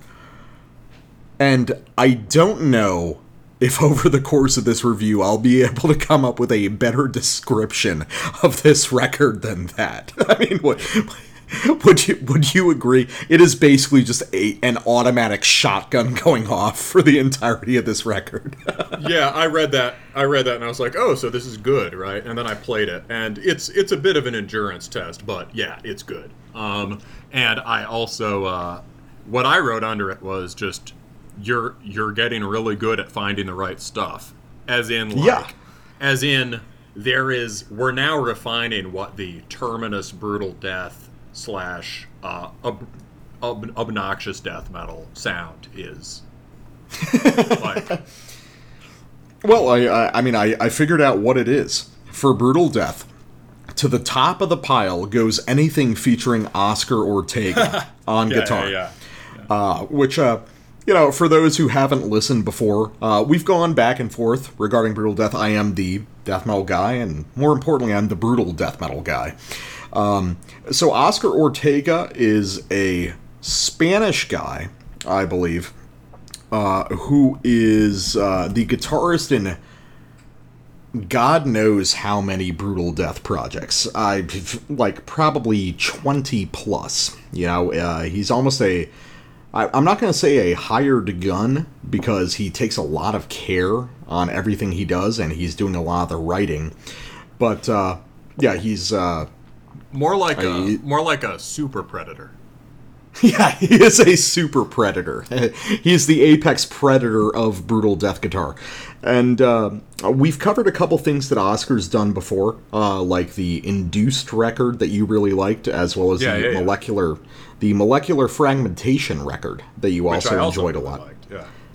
And now here we are with the third one, but now we've got even more threats in the room. We've got Nikhil from uh, Anal Stab Wound on drums, and we have Paolo from uh, and Copromesis, as well as plenty of other projects uh, on vocals. So, as I always do when we cover ultra brutal death metal stuff, what was your impression of this? I always like to throw it to you. Yeah, um, I like this. Um, let, let me see. I, I think, um, I think I, I like induced and molecular better. I, I remember finding some of the riffs on molecular really catchy in a way that induced obviously isn't. But I still think I think that retrospectively, I still think induced is my favorite. Um, uh, for those to get people up to speed, induced is just this thing that's kind of marginal even within brutal death in that it kind of sounds like war metal. Um, It just lives in this very special territory of music adjacent music, which uh, we will return to with the next record. Um, uh, molecular fragmentation is more like down the line brutal death, but both of them are defined by these kinds of uh, keening, whiplashing, raw, heavily distorted trem lines um, that kind of uh, things people brutal death is often very clinical and the stereotype is that it's sort of clicky and sterile which i've learned is often not fair. Um, and those are very different from that and they access whatever black metal black death metal sensibilities that I, that I have right? Just like okay sick trem riffs. This doesn't really have much trem riffing at all right? Um, this is this is very anchored in the low end. It's more rhythm oriented, I'd say. Than Yeah. other stuff. Induced is in a sense sort of rhythm oriented because there aren't melodies, but that's different. Uh, There's just there's just the sounds rhythm, happening. The rhythm, yes, yes, the rhythm is eighth note blast beat. Um, but uh, here, uh, here it's more like this is like for sure. I think you wrote that this is sort of his mosh record. This is definitely more groove oriented, even during the blasting parts. And the tone here, the tone here seems different. It's more, um, it's not more polished really, but it's more solid. Does that seem right? Like often, often the blasting parts are more chorded, and they just sound like you know the proverbial bag of bricks. well, I mean the the mixing on this record is bizarre. Uh, this is, I think there's a, a real cause to say this might be one of the heaviest records we've ever covered, because Yeah, I yeah, think, yeah, I I think in the uh, uh, in the actual mixing process. So typically, when you're mixing guitars, um, you know, you have a spectrum to lay them out on, and usually people don't go further than like 50% left and 50% right to get to create a nice blend in the middle. That's not what happens here. It feels like they're 100% left and 100% right and you just have this horrifying negative space in the middle that's just controlled hmm. by vocals and drums hmm. and it, it it creates this this awful like jackhammering effect. It, it feels like you're about to have an aneurysm when you listen to this shit. It's so cool, man. it's just just in, insanely brutal. Um, and also they're just so scooped they almost lose kind of timbre and tonality. It, this is oppressively brutal music. I mean, this is like uh, you know, I, the black metal guy. He, he'll say some of these records are an endurance test. A lot of the time, I don't consider it that way. But I'm inoculated to the style, and I can say this record right here is. It's like 35 minutes, and it is excruciating to get through in exactly the right way. you know, th- this is music that is supposed to destroy you, and this record accomplishes that. I would say. Yeah, say. I think I think I'm along for the ride for about 20 minutes, after which it starts to be exhausting. yeah, that's fair. So, uh, just so people know what this sounds like, are we going with their? Uh, you've got a sample off the first track. Yeah, so but you're the brutal go with that one? guy. We should start with you. All right, so uh, I'm gonna go a few tracks into uh, a song called "The Craving." Uh, also, some background info. This is a record entirely themed after uh, notorious serial killer Edmund Kemper. Uh, for those who aren't familiar, I think he killed uh, between like seven and ten, mostly college-age girls. Um, he was very notable because of one, his enormous size. He was well over six feet. I think he was approaching six and a half. Oh shit, six nine, dude. I just Six nine? Jesus Christ, he was that big. Damn. Yeah, he was a big dude. As well as what was believed to be like genius level intelligence, like, you know, 150, 160 IQ.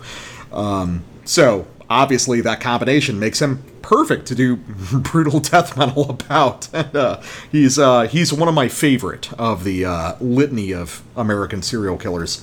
Uh, so let's go to the craving. We're going to listen to the first half of that track, and for those who haven't heard our pieces on induced or molecular fragmentation, here is a wonderful example of Oscar Ortega's guitar style. Not to give, you know, short shrift to the drum or vocal performances, which will probably speak for themselves. So, Yeah, but we said we said kind of blue is a Miles Davis record, right?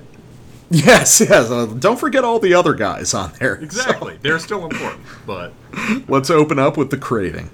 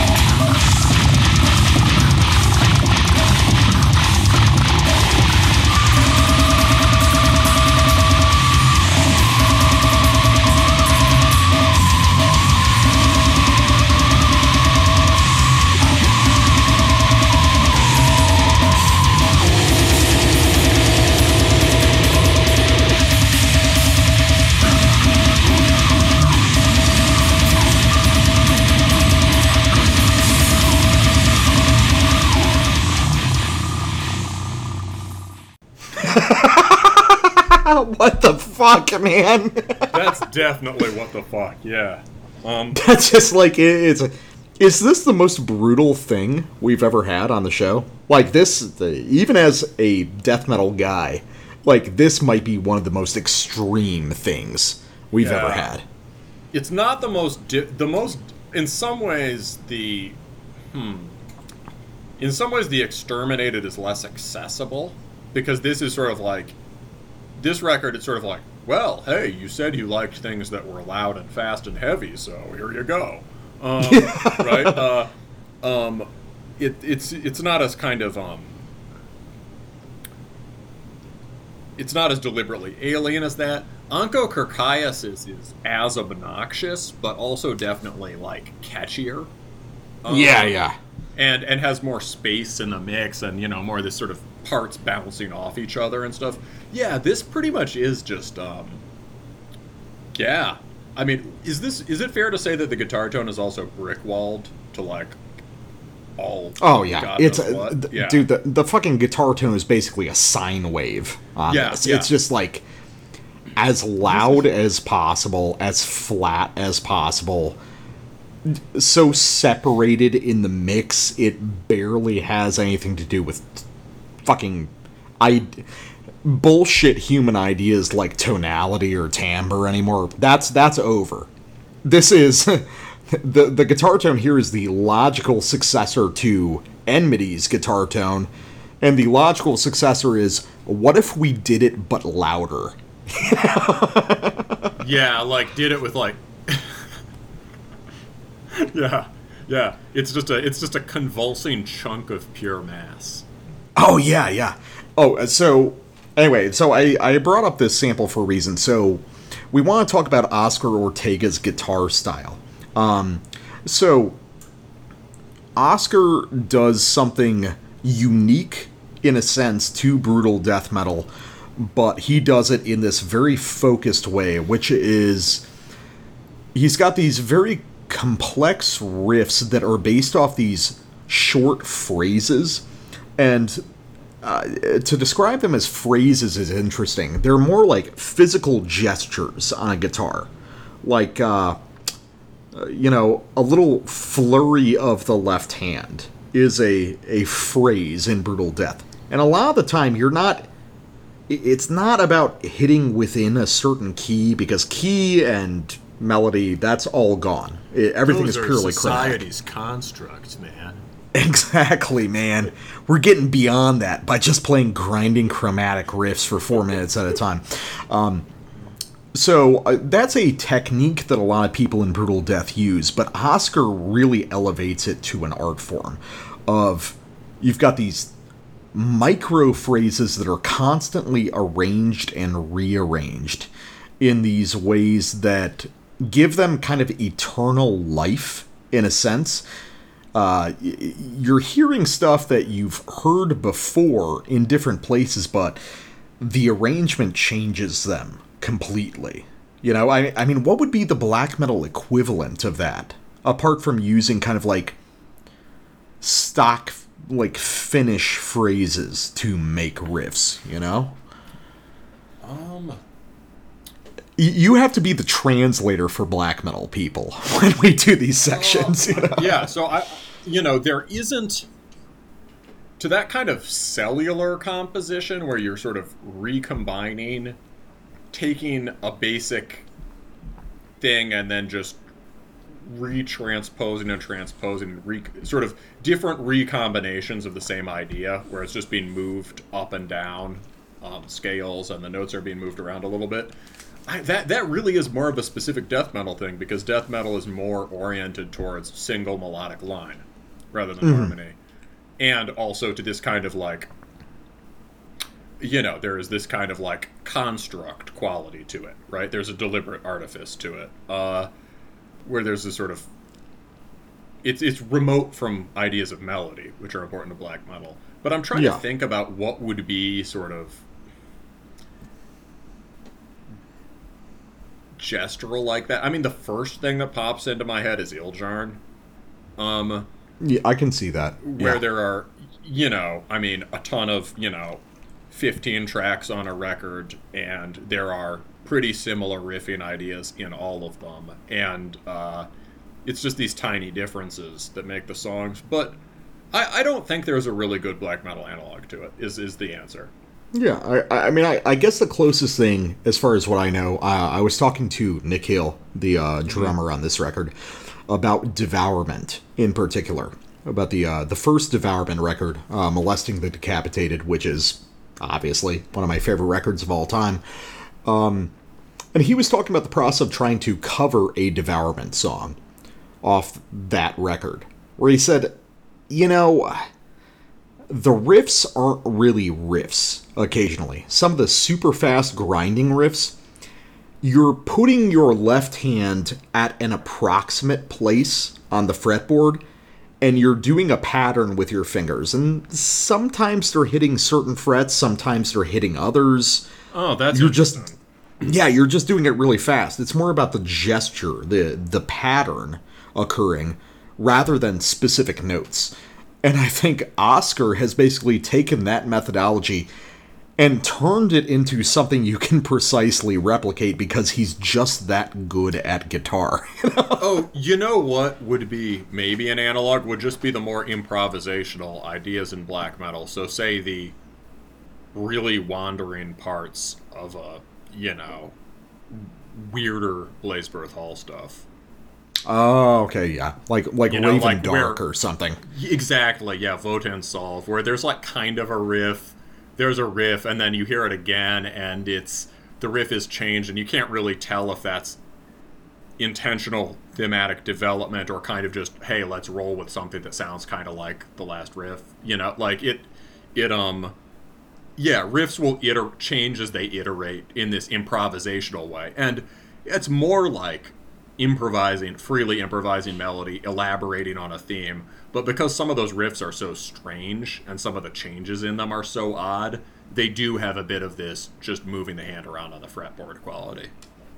Yeah, yeah, I, I, I can definitely see that. It's just way slower.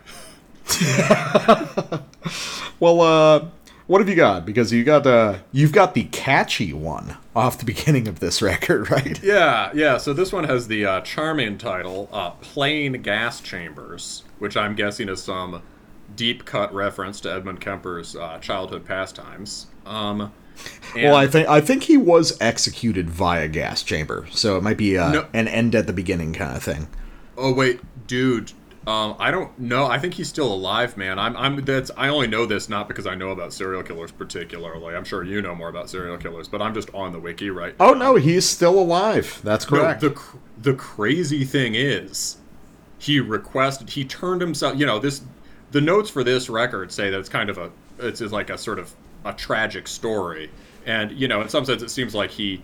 He eventually felt really bad about what he was doing, and he turned himself in, and he requested the death penalty, and then oh, I remember that. Yeah, that's true. depending on this is the crazy thing, right? Then because it's fucking California, they end the death penalty. And of course, because it's California, they do this as a mercy to people. But they just say, okay, you get eight concurrent life sentences. So take take your pick. Is it that like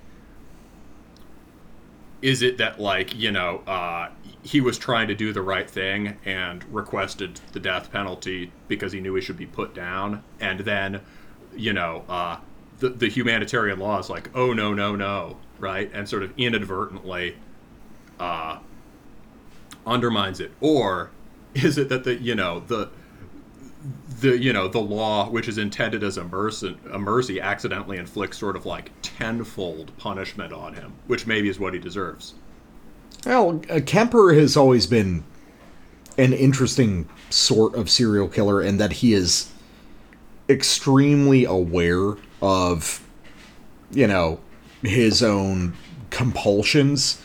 And it, hmm. it really strikes me as big surprise. I read a lot about serial killers. Um, it feels to me that uh, Kemper's actions really were a sort of compulsion outside of himself. Uh, a a sort of like frantic violence that didn't come from any particular like intent or emotion. They just sort of exploded out of him i- in this very strange way. I, I, I think it was sort of like incidental that it happened to a guy that was as kind of smart and crafty as him. You know, so no, I, I- think there is an idea of this sort of tragic story to it. This, uh, I mean, you can see the cover art. You've got this dismembered girl on the bed, and then Kemper like grieving over it, which is fascinating. You know, I I love that. So anyway, playing gas chambers. All right. So uh, yeah, this is um, to me what stuck out as the catchy one. This has a uh, a cool mashy part at the end. We're gonna start out about a minute in. Uh, you- you know, just imagine the first minute is just pure disaster.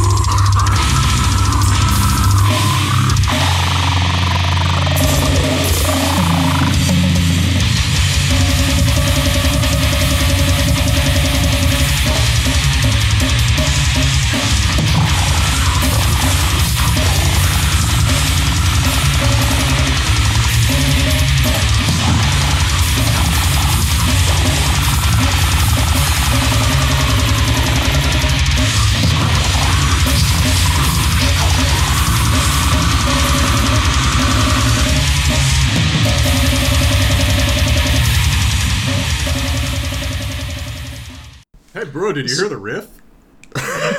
There was a riff in there that I could hear. Um, very good riff, actually. Very, very cool sort of melodic, brutal death riff, as oxymoronic as that may sound to people. Well, that's a good example of the kind of Oscar Ortega war black metal adjacent trem riffing, right? Sort You know, I the more that I listen to it, the more that I think that sort of thing is directly from Cryptopsy. that makes sense. I mean, when we listened to that Cryptopsy record, right, I was surprised at how kind of it doesn't really sound like black metal exactly, but it's very richly melodic and gothic. Yeah, I, I think that, uh, I mean, uh, there really was no contemporary to Cryptopsy in the way that they wrote riffs, but I think the influences of records like None So Vile have borne out in really surprising ways. Um, but after listening to this, especially with the starting point that you chose, so black metal guy, for your black metal people, um, who are you know the majority of our listeners, how do you how do you describe the vocal performance on this record? brutal. Uh, no, that's that's a dumb joke. Um, that's uh, I, I I'll say this: I've listened to a fair amount of brutal death metal now, and this record still sounds like hearing brutal death for the first time. Right? I mean, this Yeah. is an important part of this music is shock value. Um, The I think we've been on a peak for that. You know, Anker Kirkias and Exterminated. We're both quite good at that too. But like, I was listening to this. Um, you know, I live in apartments, and I I I have pretty good soundproofing in my room actually, and I listen to whatever I want and whatever, and I assume just okay, you know, you know, the, the neighbors can handle some pagan hellfire or whatever. But I'm listening to this, and there are people going and doing the laundry next to me, right? And I'm like, oh my god, they're gonna call the cops on me. Yeah, not not because of the noise, but just out of concern, right? You know, Well, I, I can say uh, so. Paolo uh, is a guy that I've hung out with IRL a couple times. He is a very sweet guy. He's he's wonderful, incredible guitarist in addition to being an outstanding vocalist. Um, and his performance across this record is outstanding. It's completely fucking inhuman. It has nothing to do with what uh, non-brutal death people would consider vocals. But something uh, something that I would like to really talk about is uh, you know, I, I'm a guy who does vocals similar to what he does on here. You know, I've played in slam and brutal death bands, and I've done these very gurgly, extreme brutal death vocals. But what strikes me about his performance, and I can hear it, is the ferocity with which he does it. Because, you know, I'll do a lot of like sort of inhaled, gurgled vocals, and he may or may not be inhaling. That's kind of immaterial that's a uh, a political scene thing in the brutal death metal scene. It's like, oh, are you doing inhales or exhales? But I'm guessing a lot of this stuff is inhaled, but it's done with such an intensity, like I can feel my gut cramp up while he does it. yeah, because that's something that black metal people and more sort of old school death metal people or whatever don't like about this stuff, right? It's like inhales are at worst, inhales are, and I think this is true of some of them. Like, inhales are obviously a stylistic manner. It makes sense in the genre. I get it, but they're kind of um, a lot is they're not really aggressive vocals, and they're a lot about gaming the microphone, right? So Yeah, it's it's more about tonality than it is Yes. volume. Yeah. So people don't like them for that reason, for the same reason they don't like the brie brie. So uh, it is unusual to hear someone doing it so forcefully. How would you compare that to? And I mean, it's hard to generate power that way, right? Like, It's extremely difficult because I do a lot of inhaled vocals, and you know the interesting thing is inhaled vocals uh, in the brutal death style anyway. They tend to sound better the more relaxed you are. You know, the less force you're pu- putting on them, you you get a better tone. you know, just uh, very relaxed because the tighter you get, the greater the chance of you kind of like squelching it out or kind of breaking. It it requires you to be very relaxed, very what about the chance chilled of out. barfing? That's Do you not ever just issue. swallow too much air and barf? Oh no, no, that that, that hasn't been an issue. Uh, I'll cough a lot when I first start doing it, or uh, you know, uh, just as my throat's acclimating to the feel again. But no, now barfing hasn't been an issue unless I drink too much, which is standard for brutal death. But uh, but the i the idea of doing it as intensely as he's doing, because you can hear the like, you can hear the strain in the vocals, which makes it sound that much more insane and brutal. You know, it's fucking killer. How would you compare it? So I remember also being impressed by the vocals for Onchocerciasis, which were which were a little more upfront, mm-hmm. right? And has some more classically death metal quality. I think those are more kind of overtly aggro vocals to mm-hmm. some degree. But and they're kind of all over the place. How do you compare these two performances? Because I mean, these vocals are so kind of gurgly that you know they're just not what I notice when I listen to it, right? Yeah, no, on- onchocerciasis is a variation. It, it, it's a blend of like exhaled and inhaled vocals, but I think, well, this is my guess, but uh, I think on his inhaled, like the gurgliest kind of wettest stuff, he's way more relaxed than Paolo is here. You know, because usually that's how you get the richness in tone for that sort of thing. But he's he's a lot more chilled out. I, I've seen Paolo perform live a couple times, and I don't think he's physically capable of relaxing. The man is just going, going, going at 300 beats a minute, regardless of how fast the song is. He is just going, and uh, it, it it fits him that his performance here is just that extreme. Cool. All right. So, uh, also, um, the big part of that sample for me was obviously the totally monged out pseudo breakdown, Oh, there's was- some great kind of breakdown stuff on this which record. was really not a slam. It was like a breakdown, but it was just kind of this like horrifying mockery of breakdowns. It was like a breakdown played by someone who hates breakdowns, right? yeah, So yeah, just I can see that. Oh, oh yeah, you want a breakdown? Okay, so it's kind of like Jadon, dum, bam, ba-dum, bum. All right, what have you got up next? Um, headless and no personality. These titles, man. Um, uh, um, this is just uh, I don't know, some more brutal shit. This is about 35 seconds in.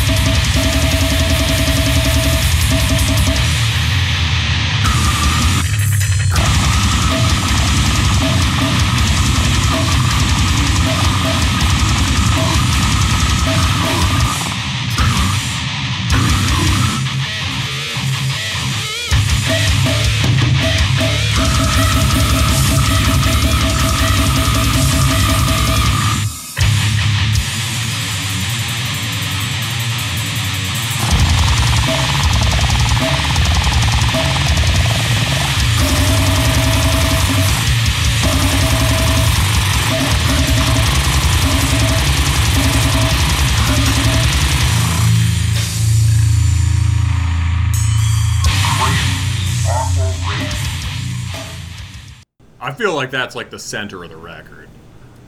Oh, that one? Kinda, yeah, maybe. Like, I mean, it's definitely one of the peak intensity moments. Yeah, I feel like the the front end and the back end they have like three track sequences that are super strong. I mean, the middle is great too, but the peaks are at the beginning and the end for me.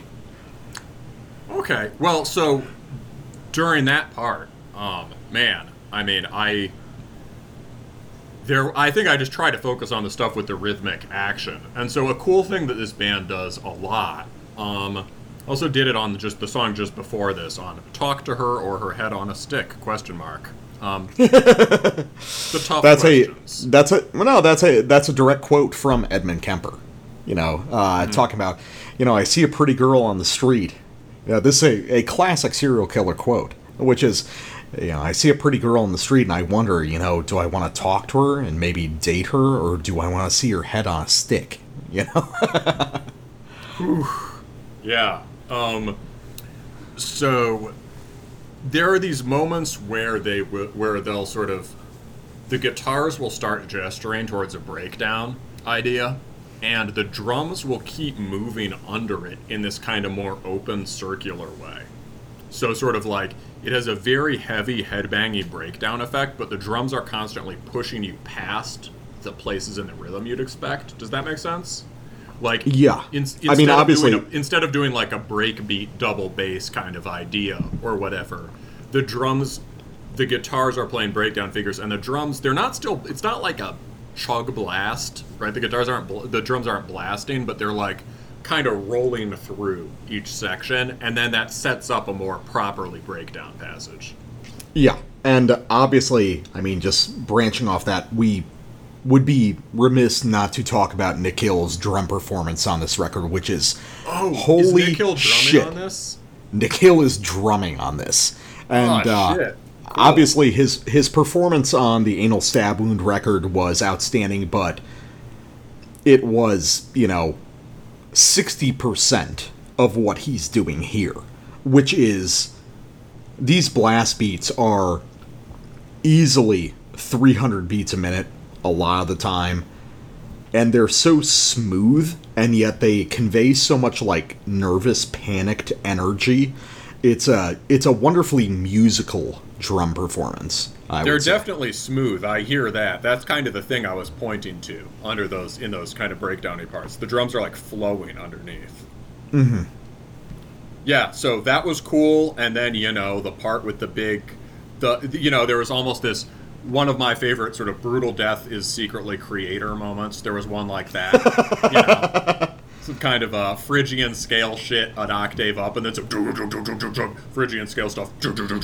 Right, that was good. Um, and then you get that sick pinch harmonic part, and then towards the end of that sample, it moves back towards that more melodic Ortega stuff, the signature stuff. Yeah, no, it's um, I I feel like uh, you know, I I I didn't ask him this on the uh, the interview we just did, but uh, I feel like he was probably highly influenced by Flo Mounier of Cryptopsy, as well as uh, he he spoke about having kind of like a, a jazz and classic rock background when it comes to drumming, which is his first instrument actually, which uh, psychologically destroyed me to know that he's only been playing guitar for like five years and he's 30 times better than I am after 15 years. But uh, no, it's like it, it's it's wonderfully musical. It's got uh, you know I I, I, like to talk about uh,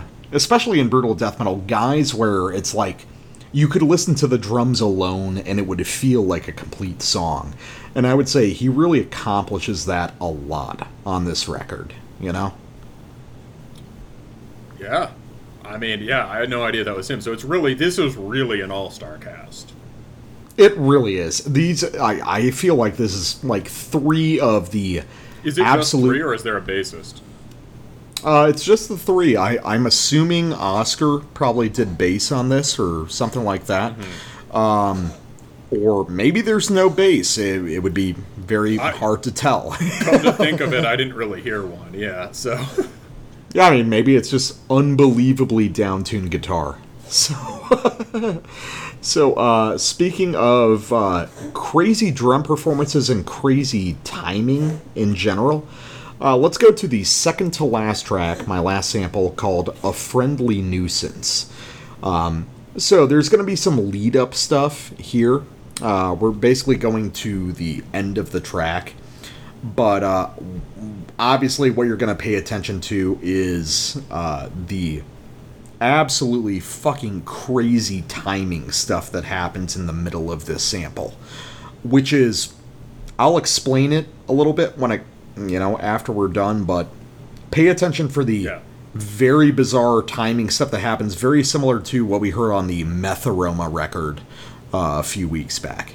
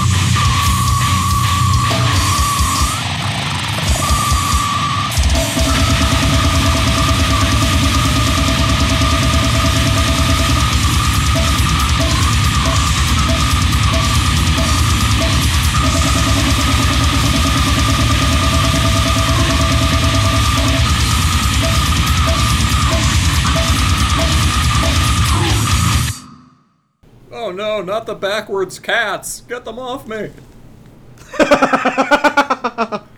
Backwards cats. That that's a good way to describe that. That that purr, that horrible like reverse lawnmower purr that went off at the end. Sort of uh I can't even imitate. I, I can't imitate it. You know, it's more like it's more like an inside out cat. You know. that's kind of I, I yeah. That, I meant it to be sort of color. You know, you can leave something to the imagination. Um, So so obviously the centerpiece there is that insane off time part, which is one of my favorite moments on this record. Um, and which part was that? I can't count. that dun dun dun dun dun dun dun oh, and the Oh, yeah, I, I I loved that. That that's another yeah. So, oh, that's not like fancy off time, is it? That's just like breakdown off time.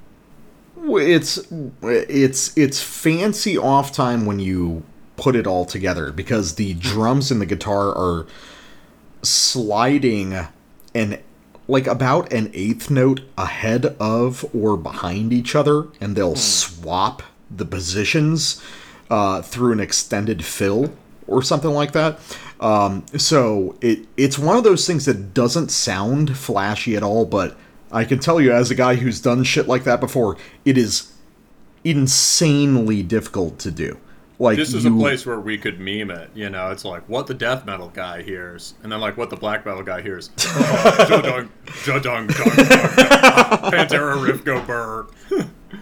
Yeah, it's kind of like a Pantera riff. It's a it's it's a big chug riff, but the placement of those notes is extraordinarily difficult to do. And this is one place where this being an internet project might make it a little bit easier because they're just doing it to a click track. Doing this live would be fuck, man. That would be really hard. well, if you did it live, it would just sound like the Pantera version. But um, I I can hear that there is. I can hear the. Fin- I mean, I could hear that the timing was very precise and tight on that. I just couldn't hear the specific rhythmic effects. Um, it's but I really like that. Again, that seems to be a characteristic of this band, which makes it stand out. That I like these. These are not slams.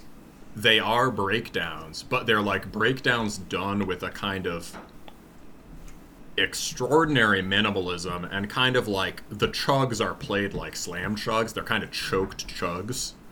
Um, I mean, and again, this quality of like, I mean, that's you know, Pantera would use more notes, right? This is more Yeah. austere. Again, it's this idea of like some some guy who hates who hates breakdowns like tries to make fun of them and comes up with something like that. But the point is, it's brilliant.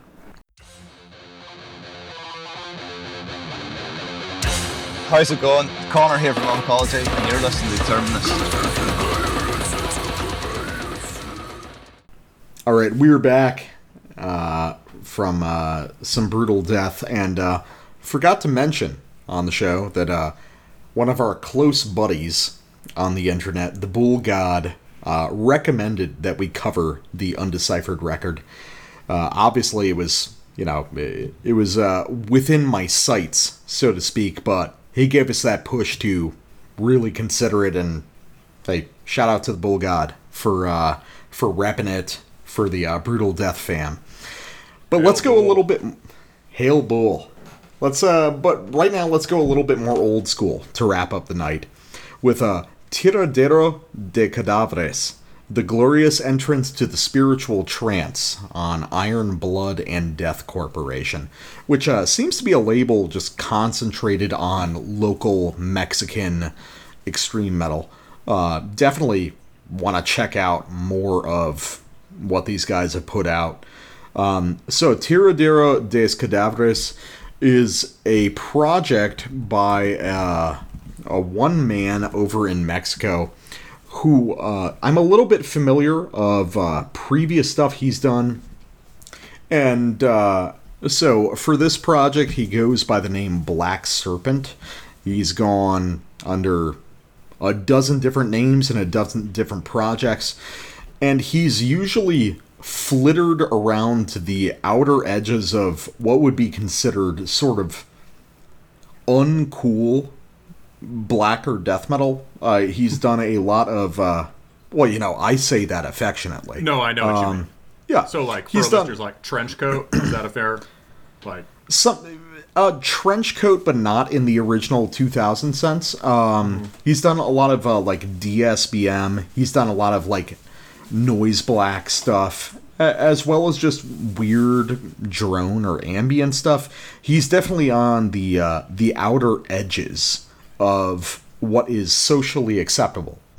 what is within the Overton window of extreme metal? Oh, so sort of difficult cult black metal of the style that is not currently fashionable.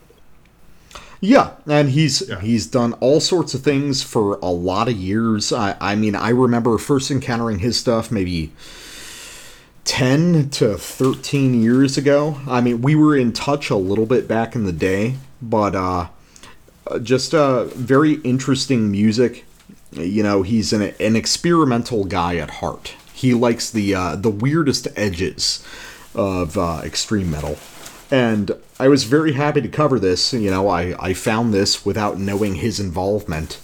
And this has ended up being a, a really exciting record to me. Because I, I think that this sort of. This is a record which, uh, you know, this might be dramatic, but this justifies the sort of dissonant death metal thing um, in a way that other stuff hasn't. Obviously, there are incredible dissonant death metal bands. You know, the most obvious is going to be Ulcerate. Um, as far as what we've considered on the show, I would say stuff like Ad Nauseam or Astral Tomb are outstanding uh, bands in that niche. But I think this proves that okay, the dissonant death metal thing has legs to produce wonderful stuff on the underground that a lot of people won't appreciate because I think this is I think this is an outstanding record. Um, uh, what what did you make of this one? Well, I, I, think I sort of, uh, I, I think I sort of blew my load brain wise earlier in this show, but um, all I can say, you know, this one is uh, fucking sick. Uh, I, I really, really, really like this. Um, this strikes me as an important record, right? And yeah, as you say, it's like brutal death stuff, or sorry, uh, dissonant death stuff being incorporated into a much more primitive death metal framework. Um, a lot of the reason death metal, death metal people don't really like something as extreme as brutal death is that a lot of the characteristic gestures in brutal death have virtually nothing to i mean there's an ancestral relationship but it's very hard to figure out what they have to do with normal death metal. Um, the kind of kicks you get from you know uh, 16th note chugged 16th note runs and sort of uh, polyrhythmic slams is different from right? The kind of kicks you get from just bang your head to death metal. This has uh, this has the sort of extreme dissonance and harmonic nuance of the modern disso death stuff. It has the it's totally gnarly in a way that brutal death is. The vocals are very brutal death. Um, and yet it has the visceral kicks of old school death metal and it's raw extraordinarily raw. And i think i think black metal people I th- you know i mean obviously if you mostly listen to sort of flowy highly melodic black metal you will not appreciate this but uh if you like marduk or Ildjarn or whatever i think you'll like this. Yeah, this is uh you know, we we've gone back and forth talking about how you know, a lot of the advent kind of ideas in death metal are just death metal bands doing black metal things. And this is a case of a death metal band doing black metal things but still resolutely death metal in a very important way. Like you cannot mistake this for black metal if you're informed. Um, this is, uh, I would say, the, the the prominent influences here are going to be entombed in a lot of the kind of like slow, sort of hardcore breakdown riffing. Uh, Morbid Angel in the weird, dissonant, kind of uh, elaborate spiraling tremolo riffs. And again, Cryptopsy, uh, which is something we've noticed a little bit in uh, kind of like Spanish in you know Spanish in the broader sense, uh, you know, not to reduce it to South American uh, death metal stuff, where Cryptopsy seems to be an important influence uh, as far as that merger of old school death metal structuring and hyper modern, incisive riffing and breakdowns. Um, but there's also this huge influence of modern dissonant death metal here, and uh, but what makes this so cool is that it feels like this is not a, a pure fusion of these two things. It feels as though somebody like Trey Azagthoth was teleported from 1993 around Covenant era Morbid Angel into 2021 and he heard Ulcerate and Disentomb and he was like, this is pretty cool. They're tuned like way lower and shit. How can I use some of these weird melodic ideas in my own stuff? This feels so natural. This feels like it could have been like unearthed from 1996 in a wonderful way. Yeah. Um it's uh yeah, I mean obviously it would have been a breakthrough for 96, but I think yes, I think this hits on a thing which is why do people imagine this discontinuity between the co- the most crazy morbid angel stuff and the disodeath stuff, right? Yeah, yeah. Uh, because I arguably the most crazy uh, uh, Trey Azagthoth solo is arguably still crazier than most dissonant death metal. And yeah, that's true. it and yes, if if if Trey was not so focused on professional drinking, this is something like what He's still a better guitarist than anyone, so that's fine. So here's I'm gonna go with my first sample, and here is any of the black metal guys listening to this. I mean, this is probably after this. I won't say this anymore. But if you're a black metal guy who listens to this show for the latest updates and cool black metal stuff, here's why you should listen to death metal. Here's my last note on that topic. I will assume from here out that you understand it. Uh, this is off a track called Only Death is Real. All caps with an exclamation point. And you're going to hear a lot of stuff, but I want you to pay attention to the opening two riffs. You're going to have a huge, sort of orthodox style black metal riff to begin, and then it's going to merge seamlessly into a sort of cryptopsy, none so vile, maybe like Benedictine convulsion style breakdown before breakdowns were a thing that were firmly established. Uh, so we're gonna go right from the top of this track. Let's fucking do it. Let's slam.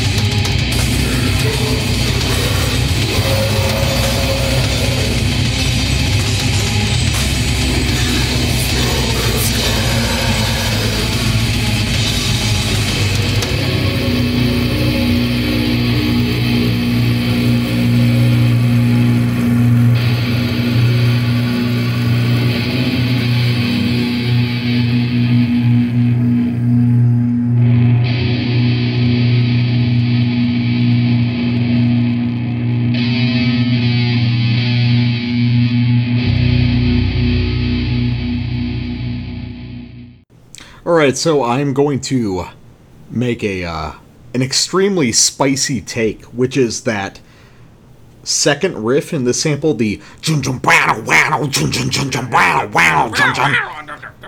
is very possibly the single sickest riff we've ever featured on Terminus. That is everything I want in extreme metal. That is perfect. That's perfect music right there. I certainly, yeah. I don't know if I can agree. Obviously, I can't agree. It's as the black metal guy, I can't agree. It's the sickest riff. Um, however, certainly up there. Um, that is a ridiculously sick riff. So one thing is you don't usually hear people playing with pinch harmonics using raw production and more sort Yeah. of old school style intervals. There you go. Um, and what the drums are doing under it is really makes it, which is like you've got um, as you would you would use the word bespoke. It's a blast, but it's perfectly tailored for the rhythm of that phrase. I don't think there's any fancy thing in the time signature, but he's accenting different, you know, he's accenting different stuff rhythmically, breaking up the blast just a little bit in this way that makes it uh, it's very very fast, but it has a very particular movement to it. Yeah, it's um. So obviously, the opening varies.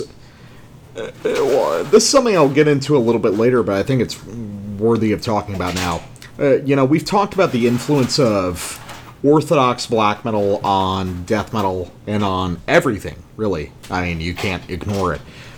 But one of my ideas that I've really been turning over in my head, which is, uh, you know, a, a lot of people talk about Deathspell Omega as the origin of these ideas.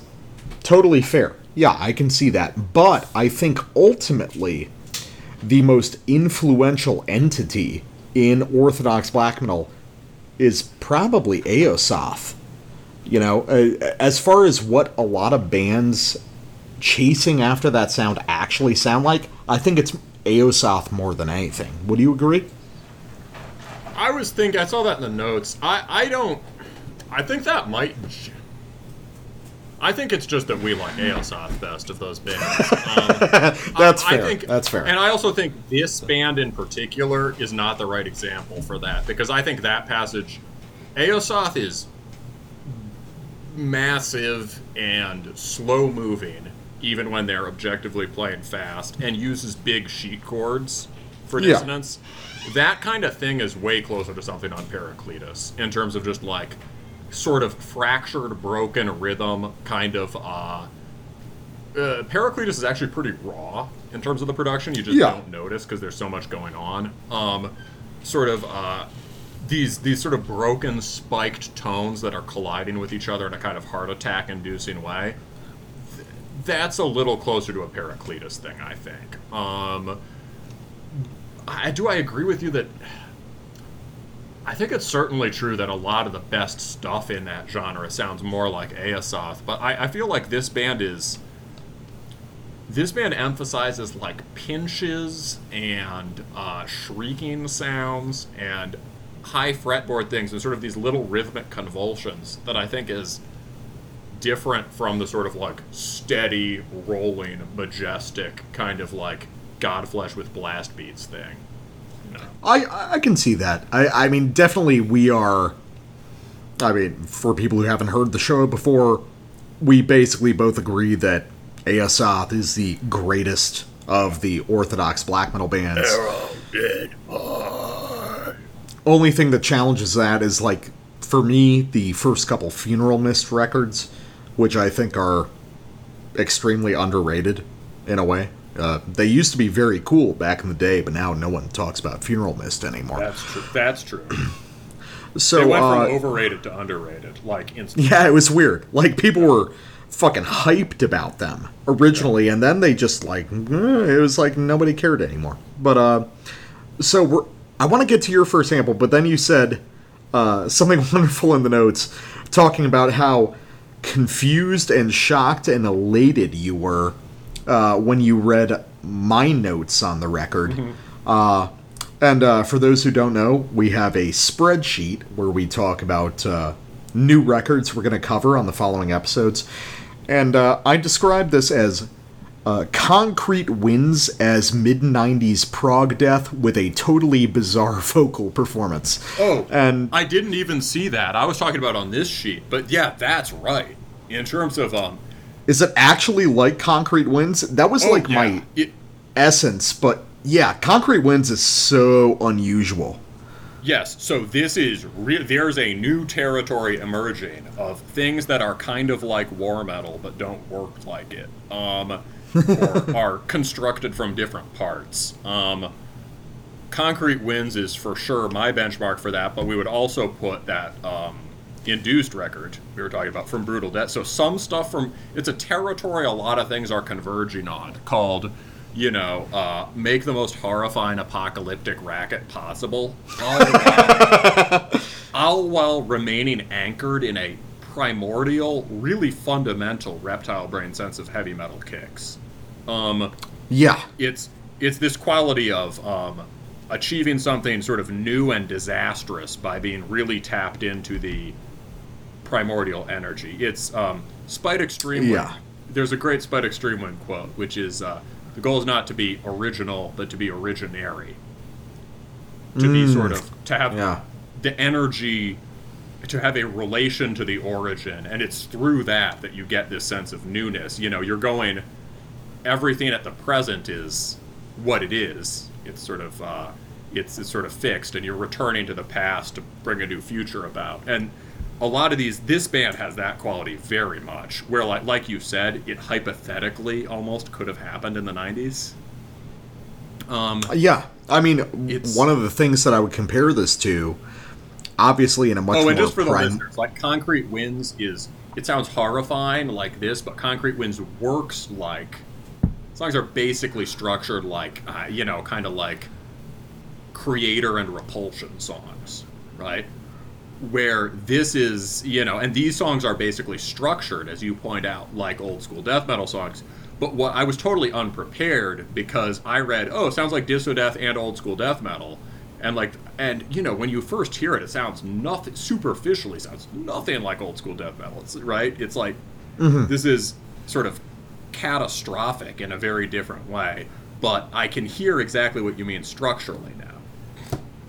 Yeah, yeah. And uh, to simplify it even further for listeners, Concrete Winds sounds like old school death metal played by aliens who only had access to like Master and Deathstrike records, Yeah, yeah, yeah. And- yeah, that's right. That's right. but they did it back in 1988 and everything went horribly wrong. And uh, it ended up in the end of the world somehow. Yeah, and and somebody told them about blast beats.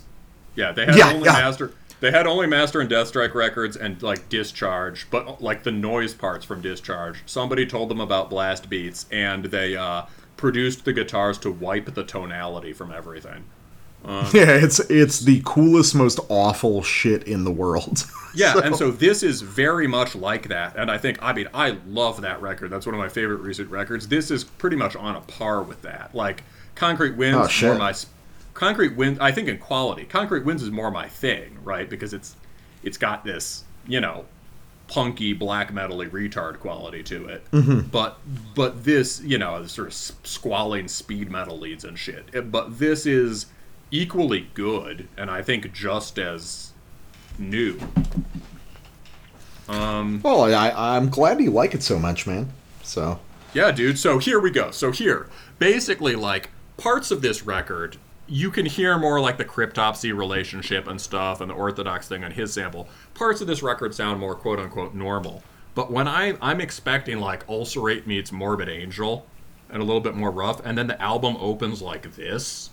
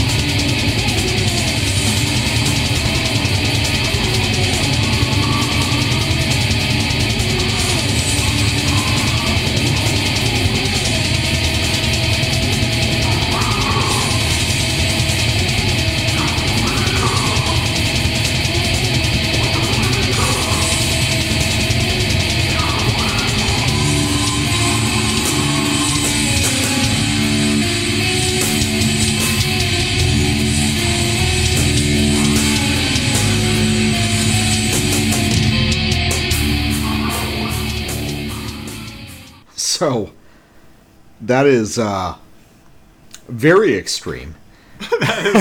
That is yes. This is Terminus Extreme Metal podcast, and that is extreme metal. Yeah, that is extreme metal. That is uh that is I I love that so for most of it it has nothing to do with anything we understand as like black or death metal riffing. It is totally on its own in space.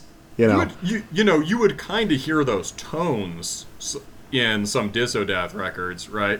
But like, not used as instruments of blunt trauma in the same way.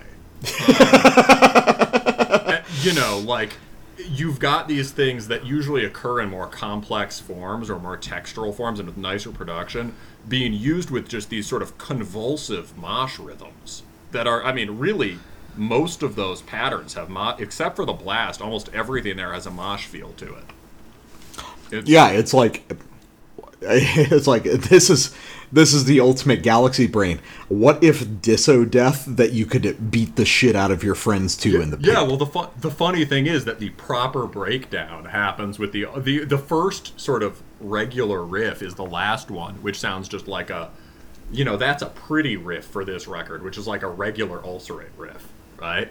And that is the part where you windmill. Oh, the last riff? Yeah, the last riff was like, yeah, that that felt like the halftime breakdown to me. Well, that would that would point to something that I also talked about later in the notes, which is that to me is a very uh, Blut aus Nord thing. Uh, back when they were a big deal around, you know, the work which transforms God. You know, that's some that's some mid two thousands cool guy shit that's been completely forgotten, even though it's very instrumental to everything in highly dissonant black and death metal since. Uh, to the extent that people remember it, people remember the. Uh, to the extent that people remember it, people remember mostly the Memoria Vetusta stuff. Yeah, which is weird because I remember back in the day, the work which transforms God. There was a period where that was the biggest record in extreme metal.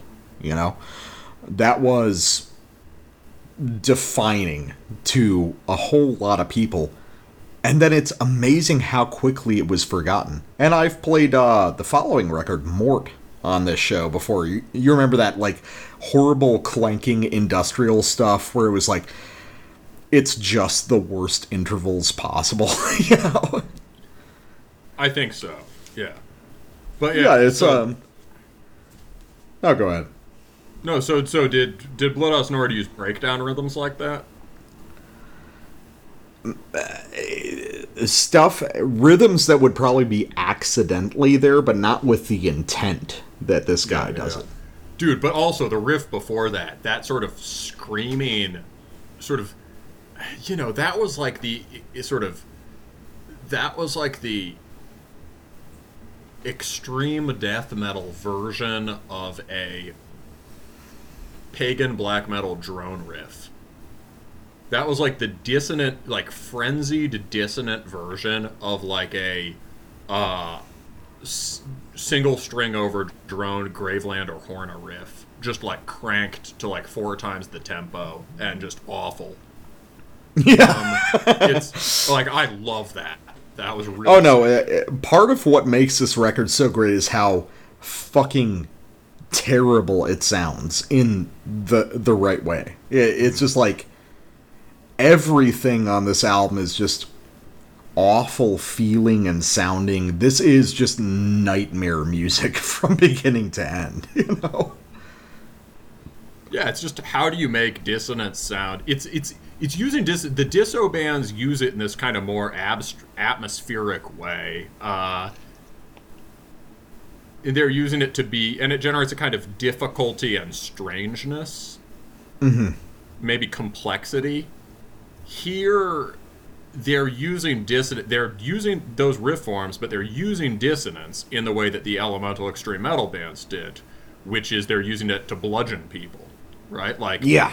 dissonance basically extreme metal dissonance starts with discharge and every single interval is selected to sound like you're getting hit in the head right or Yeah, and I Master and Yeah, I- Deathstrike will play like a rock and roll riff and then crank it down by a half step and kind of cackle, right? Um, Yeah, no, I, I think that's one of the important things, and that's one of the things that makes this death metal rather than black metal, is that it is, uh, you are being attacked by this music.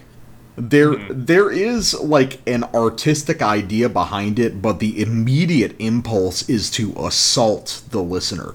You're supposed to feel tortured by these riffs. You're, you know, uh, yeah, but it also just sounds sick in the way that an ulcerate riff doesn't. You know what I mean? But it- like, but it these are just sounds really sick- heavy intervals. Yeah, but it sounds sick in a way that a lot of people won't be able to get. Sure, you know, sure. it- it's it's you know, acquired taste. I I could see people rejecting this outright, even though I mean to people like you and me, this is like immediately so fucking cool. You know? you know, it's like the other thing that's relevant, right? Is oh here I'll let's I'll get us to our next my next sample. Um, uh,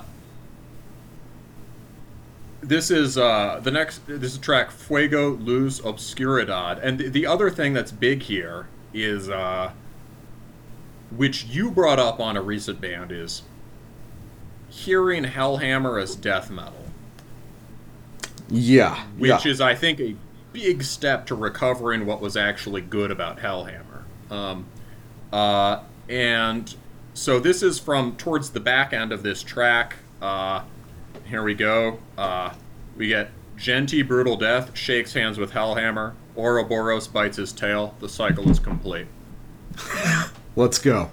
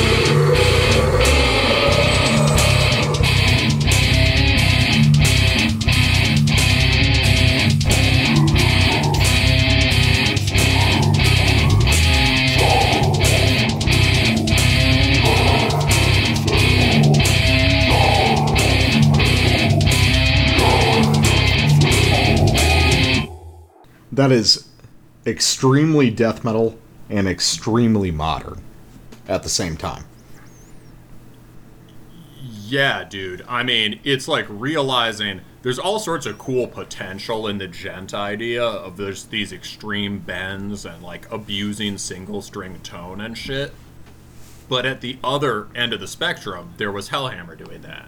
Like I Yeah. get the djent thing because of Hellhammer, right? Uh and this is uh you know, the dumb thing about djent is well the well, the, the V-neck T-shirts and emo haircuts and the processed line and guitar tone and the progressive riffs and the uh, well, I could go on, but um, but like that just I mean, a lot of that is the, the the anchoring tone there isn't a power chord, right? It's just a single string being struck in this sort of just like "Dwang" kind of way, right? Yeah, I, I think this was done on a seven or eight string guitar, where he sense. wasn't he wasn't typically using the the bottom string for riffing. He was Mm-hmm. using it as an accent, um, which is where you get those those huge like wafting, just like it, it's almost like using it like a like a bass drop or something, you know Yeah, yeah, it, it- it's it's like you've got these riffs with the essence of you know going back to primordial stuff i would say that like repulsion or terrorizer like early grindcore stuff Yeah. really embodies that essence of like primordial death black thrash grind you know beyond any genres Yeah. um because like while I was playing, I was like, you were like, oh, this is a quote of something, one of those Okay, yeah, so and the then fast riff. So.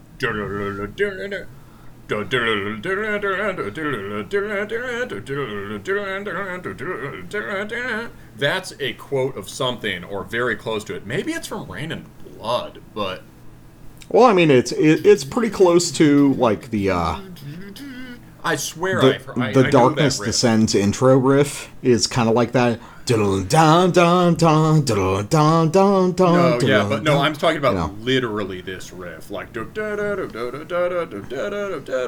very close. I, I, I mean, that could be like an old like Kreator like endless pain riff, you know, or like uh like early Sodom or something. I know. that. I, I'm gonna figure out what it is because I, I think it's on something that I listen to a lot, and I don't know what. It is. Okay. But clearly, just based off that, he's accessing something very primordial here, which is beyond these ideas of death and black metal. Um, you know, he's. And this is something we've talked about on the show a lot, which is like some of our favorite stuff are you know, guys accessing stuff like this. Obviously, because of the sort of like Spanish language connection, I have to bring up the uh, Forgotten Tomb record. I was gonna that we mention that covered. too. Hell Yeah, we covered that last year. Yeah, Yeah. Hellhammer is death metal. Uh, for those who haven't heard, Forgotten Tomb, not the band you're thinking of, the DSBM band, but the primordial death black thrash project from, I believe it, it was a was a Chile? Peruvian or Chilean. Peru or Chile, one of the long ones, let, let me check it out. one Let of the long uh, boys. one of those long boys. Uh, Chilean project.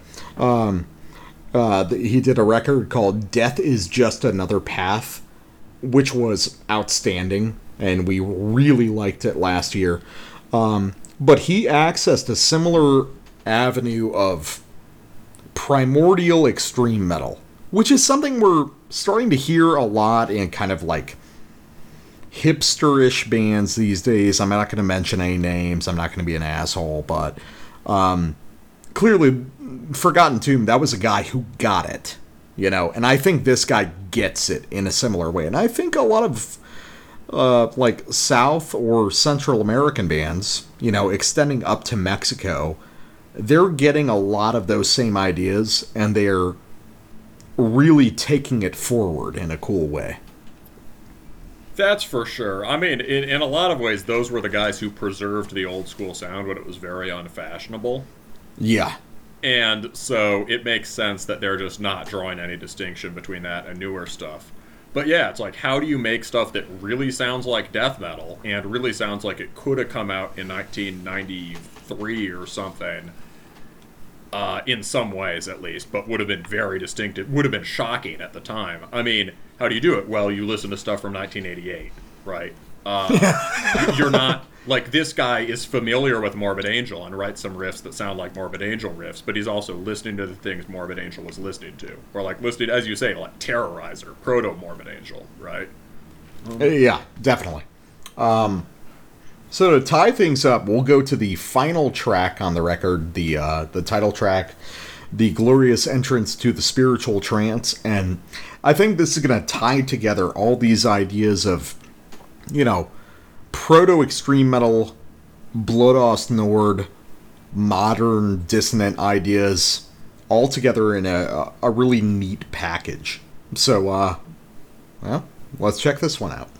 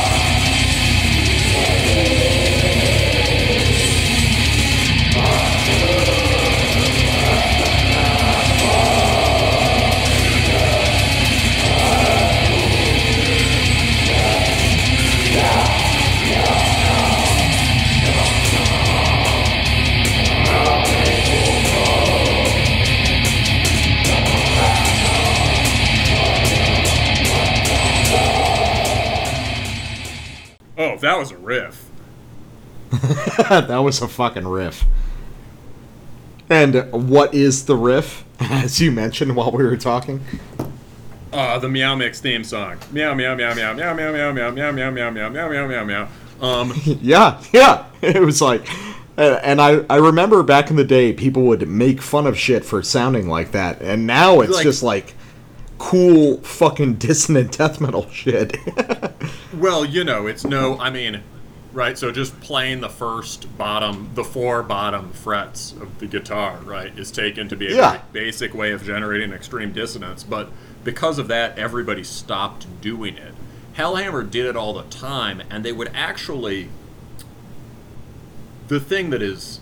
The thing that they would do that would make it different from the. I, I remember- I could never listen to Equimanthorn by Bathory the same after someone on Metal Archives pointed out it was literally the Jaws theme. Um, but uh, but like the reason Hellhammer could do that well was that they would, oh, this is something from black metal that uses brutal death like cellular composition. The riffs on Messiah, for instance, that are not the chug riff, take that four part chromatic descent and move it just all over to create a arcing kind of melodic, anti-melodic progression.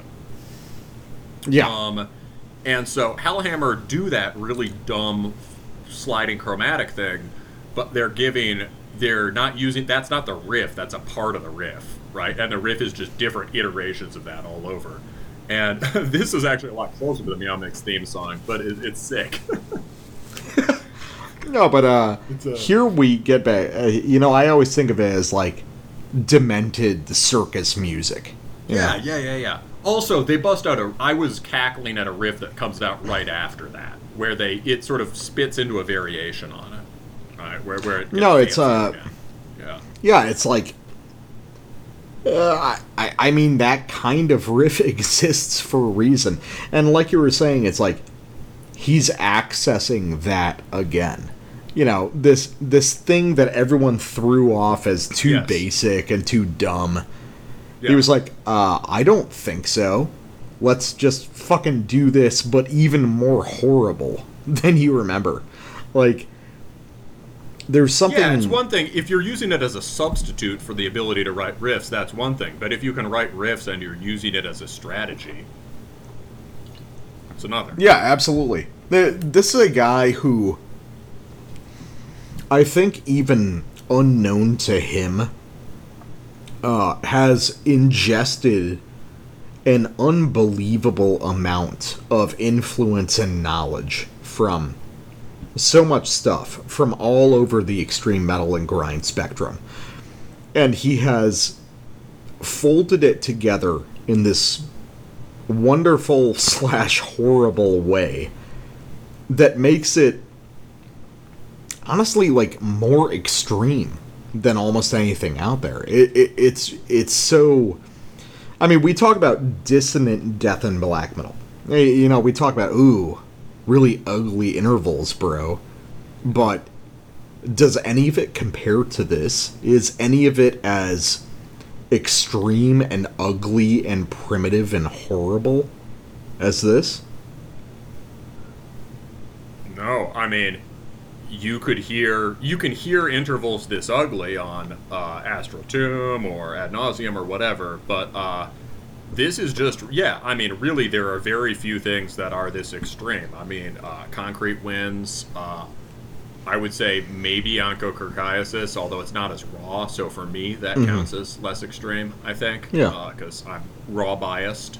Um, uh, this is um, yeah, v- very few things. Um, and you know, I, I think people have said a few people have said different versions of this that like sometimes we like hype everything too much on this, show, or like it can be a little hard to tell what we really like because we we can be positive about a lot of things. It seems like we're hyping a lot of stuff.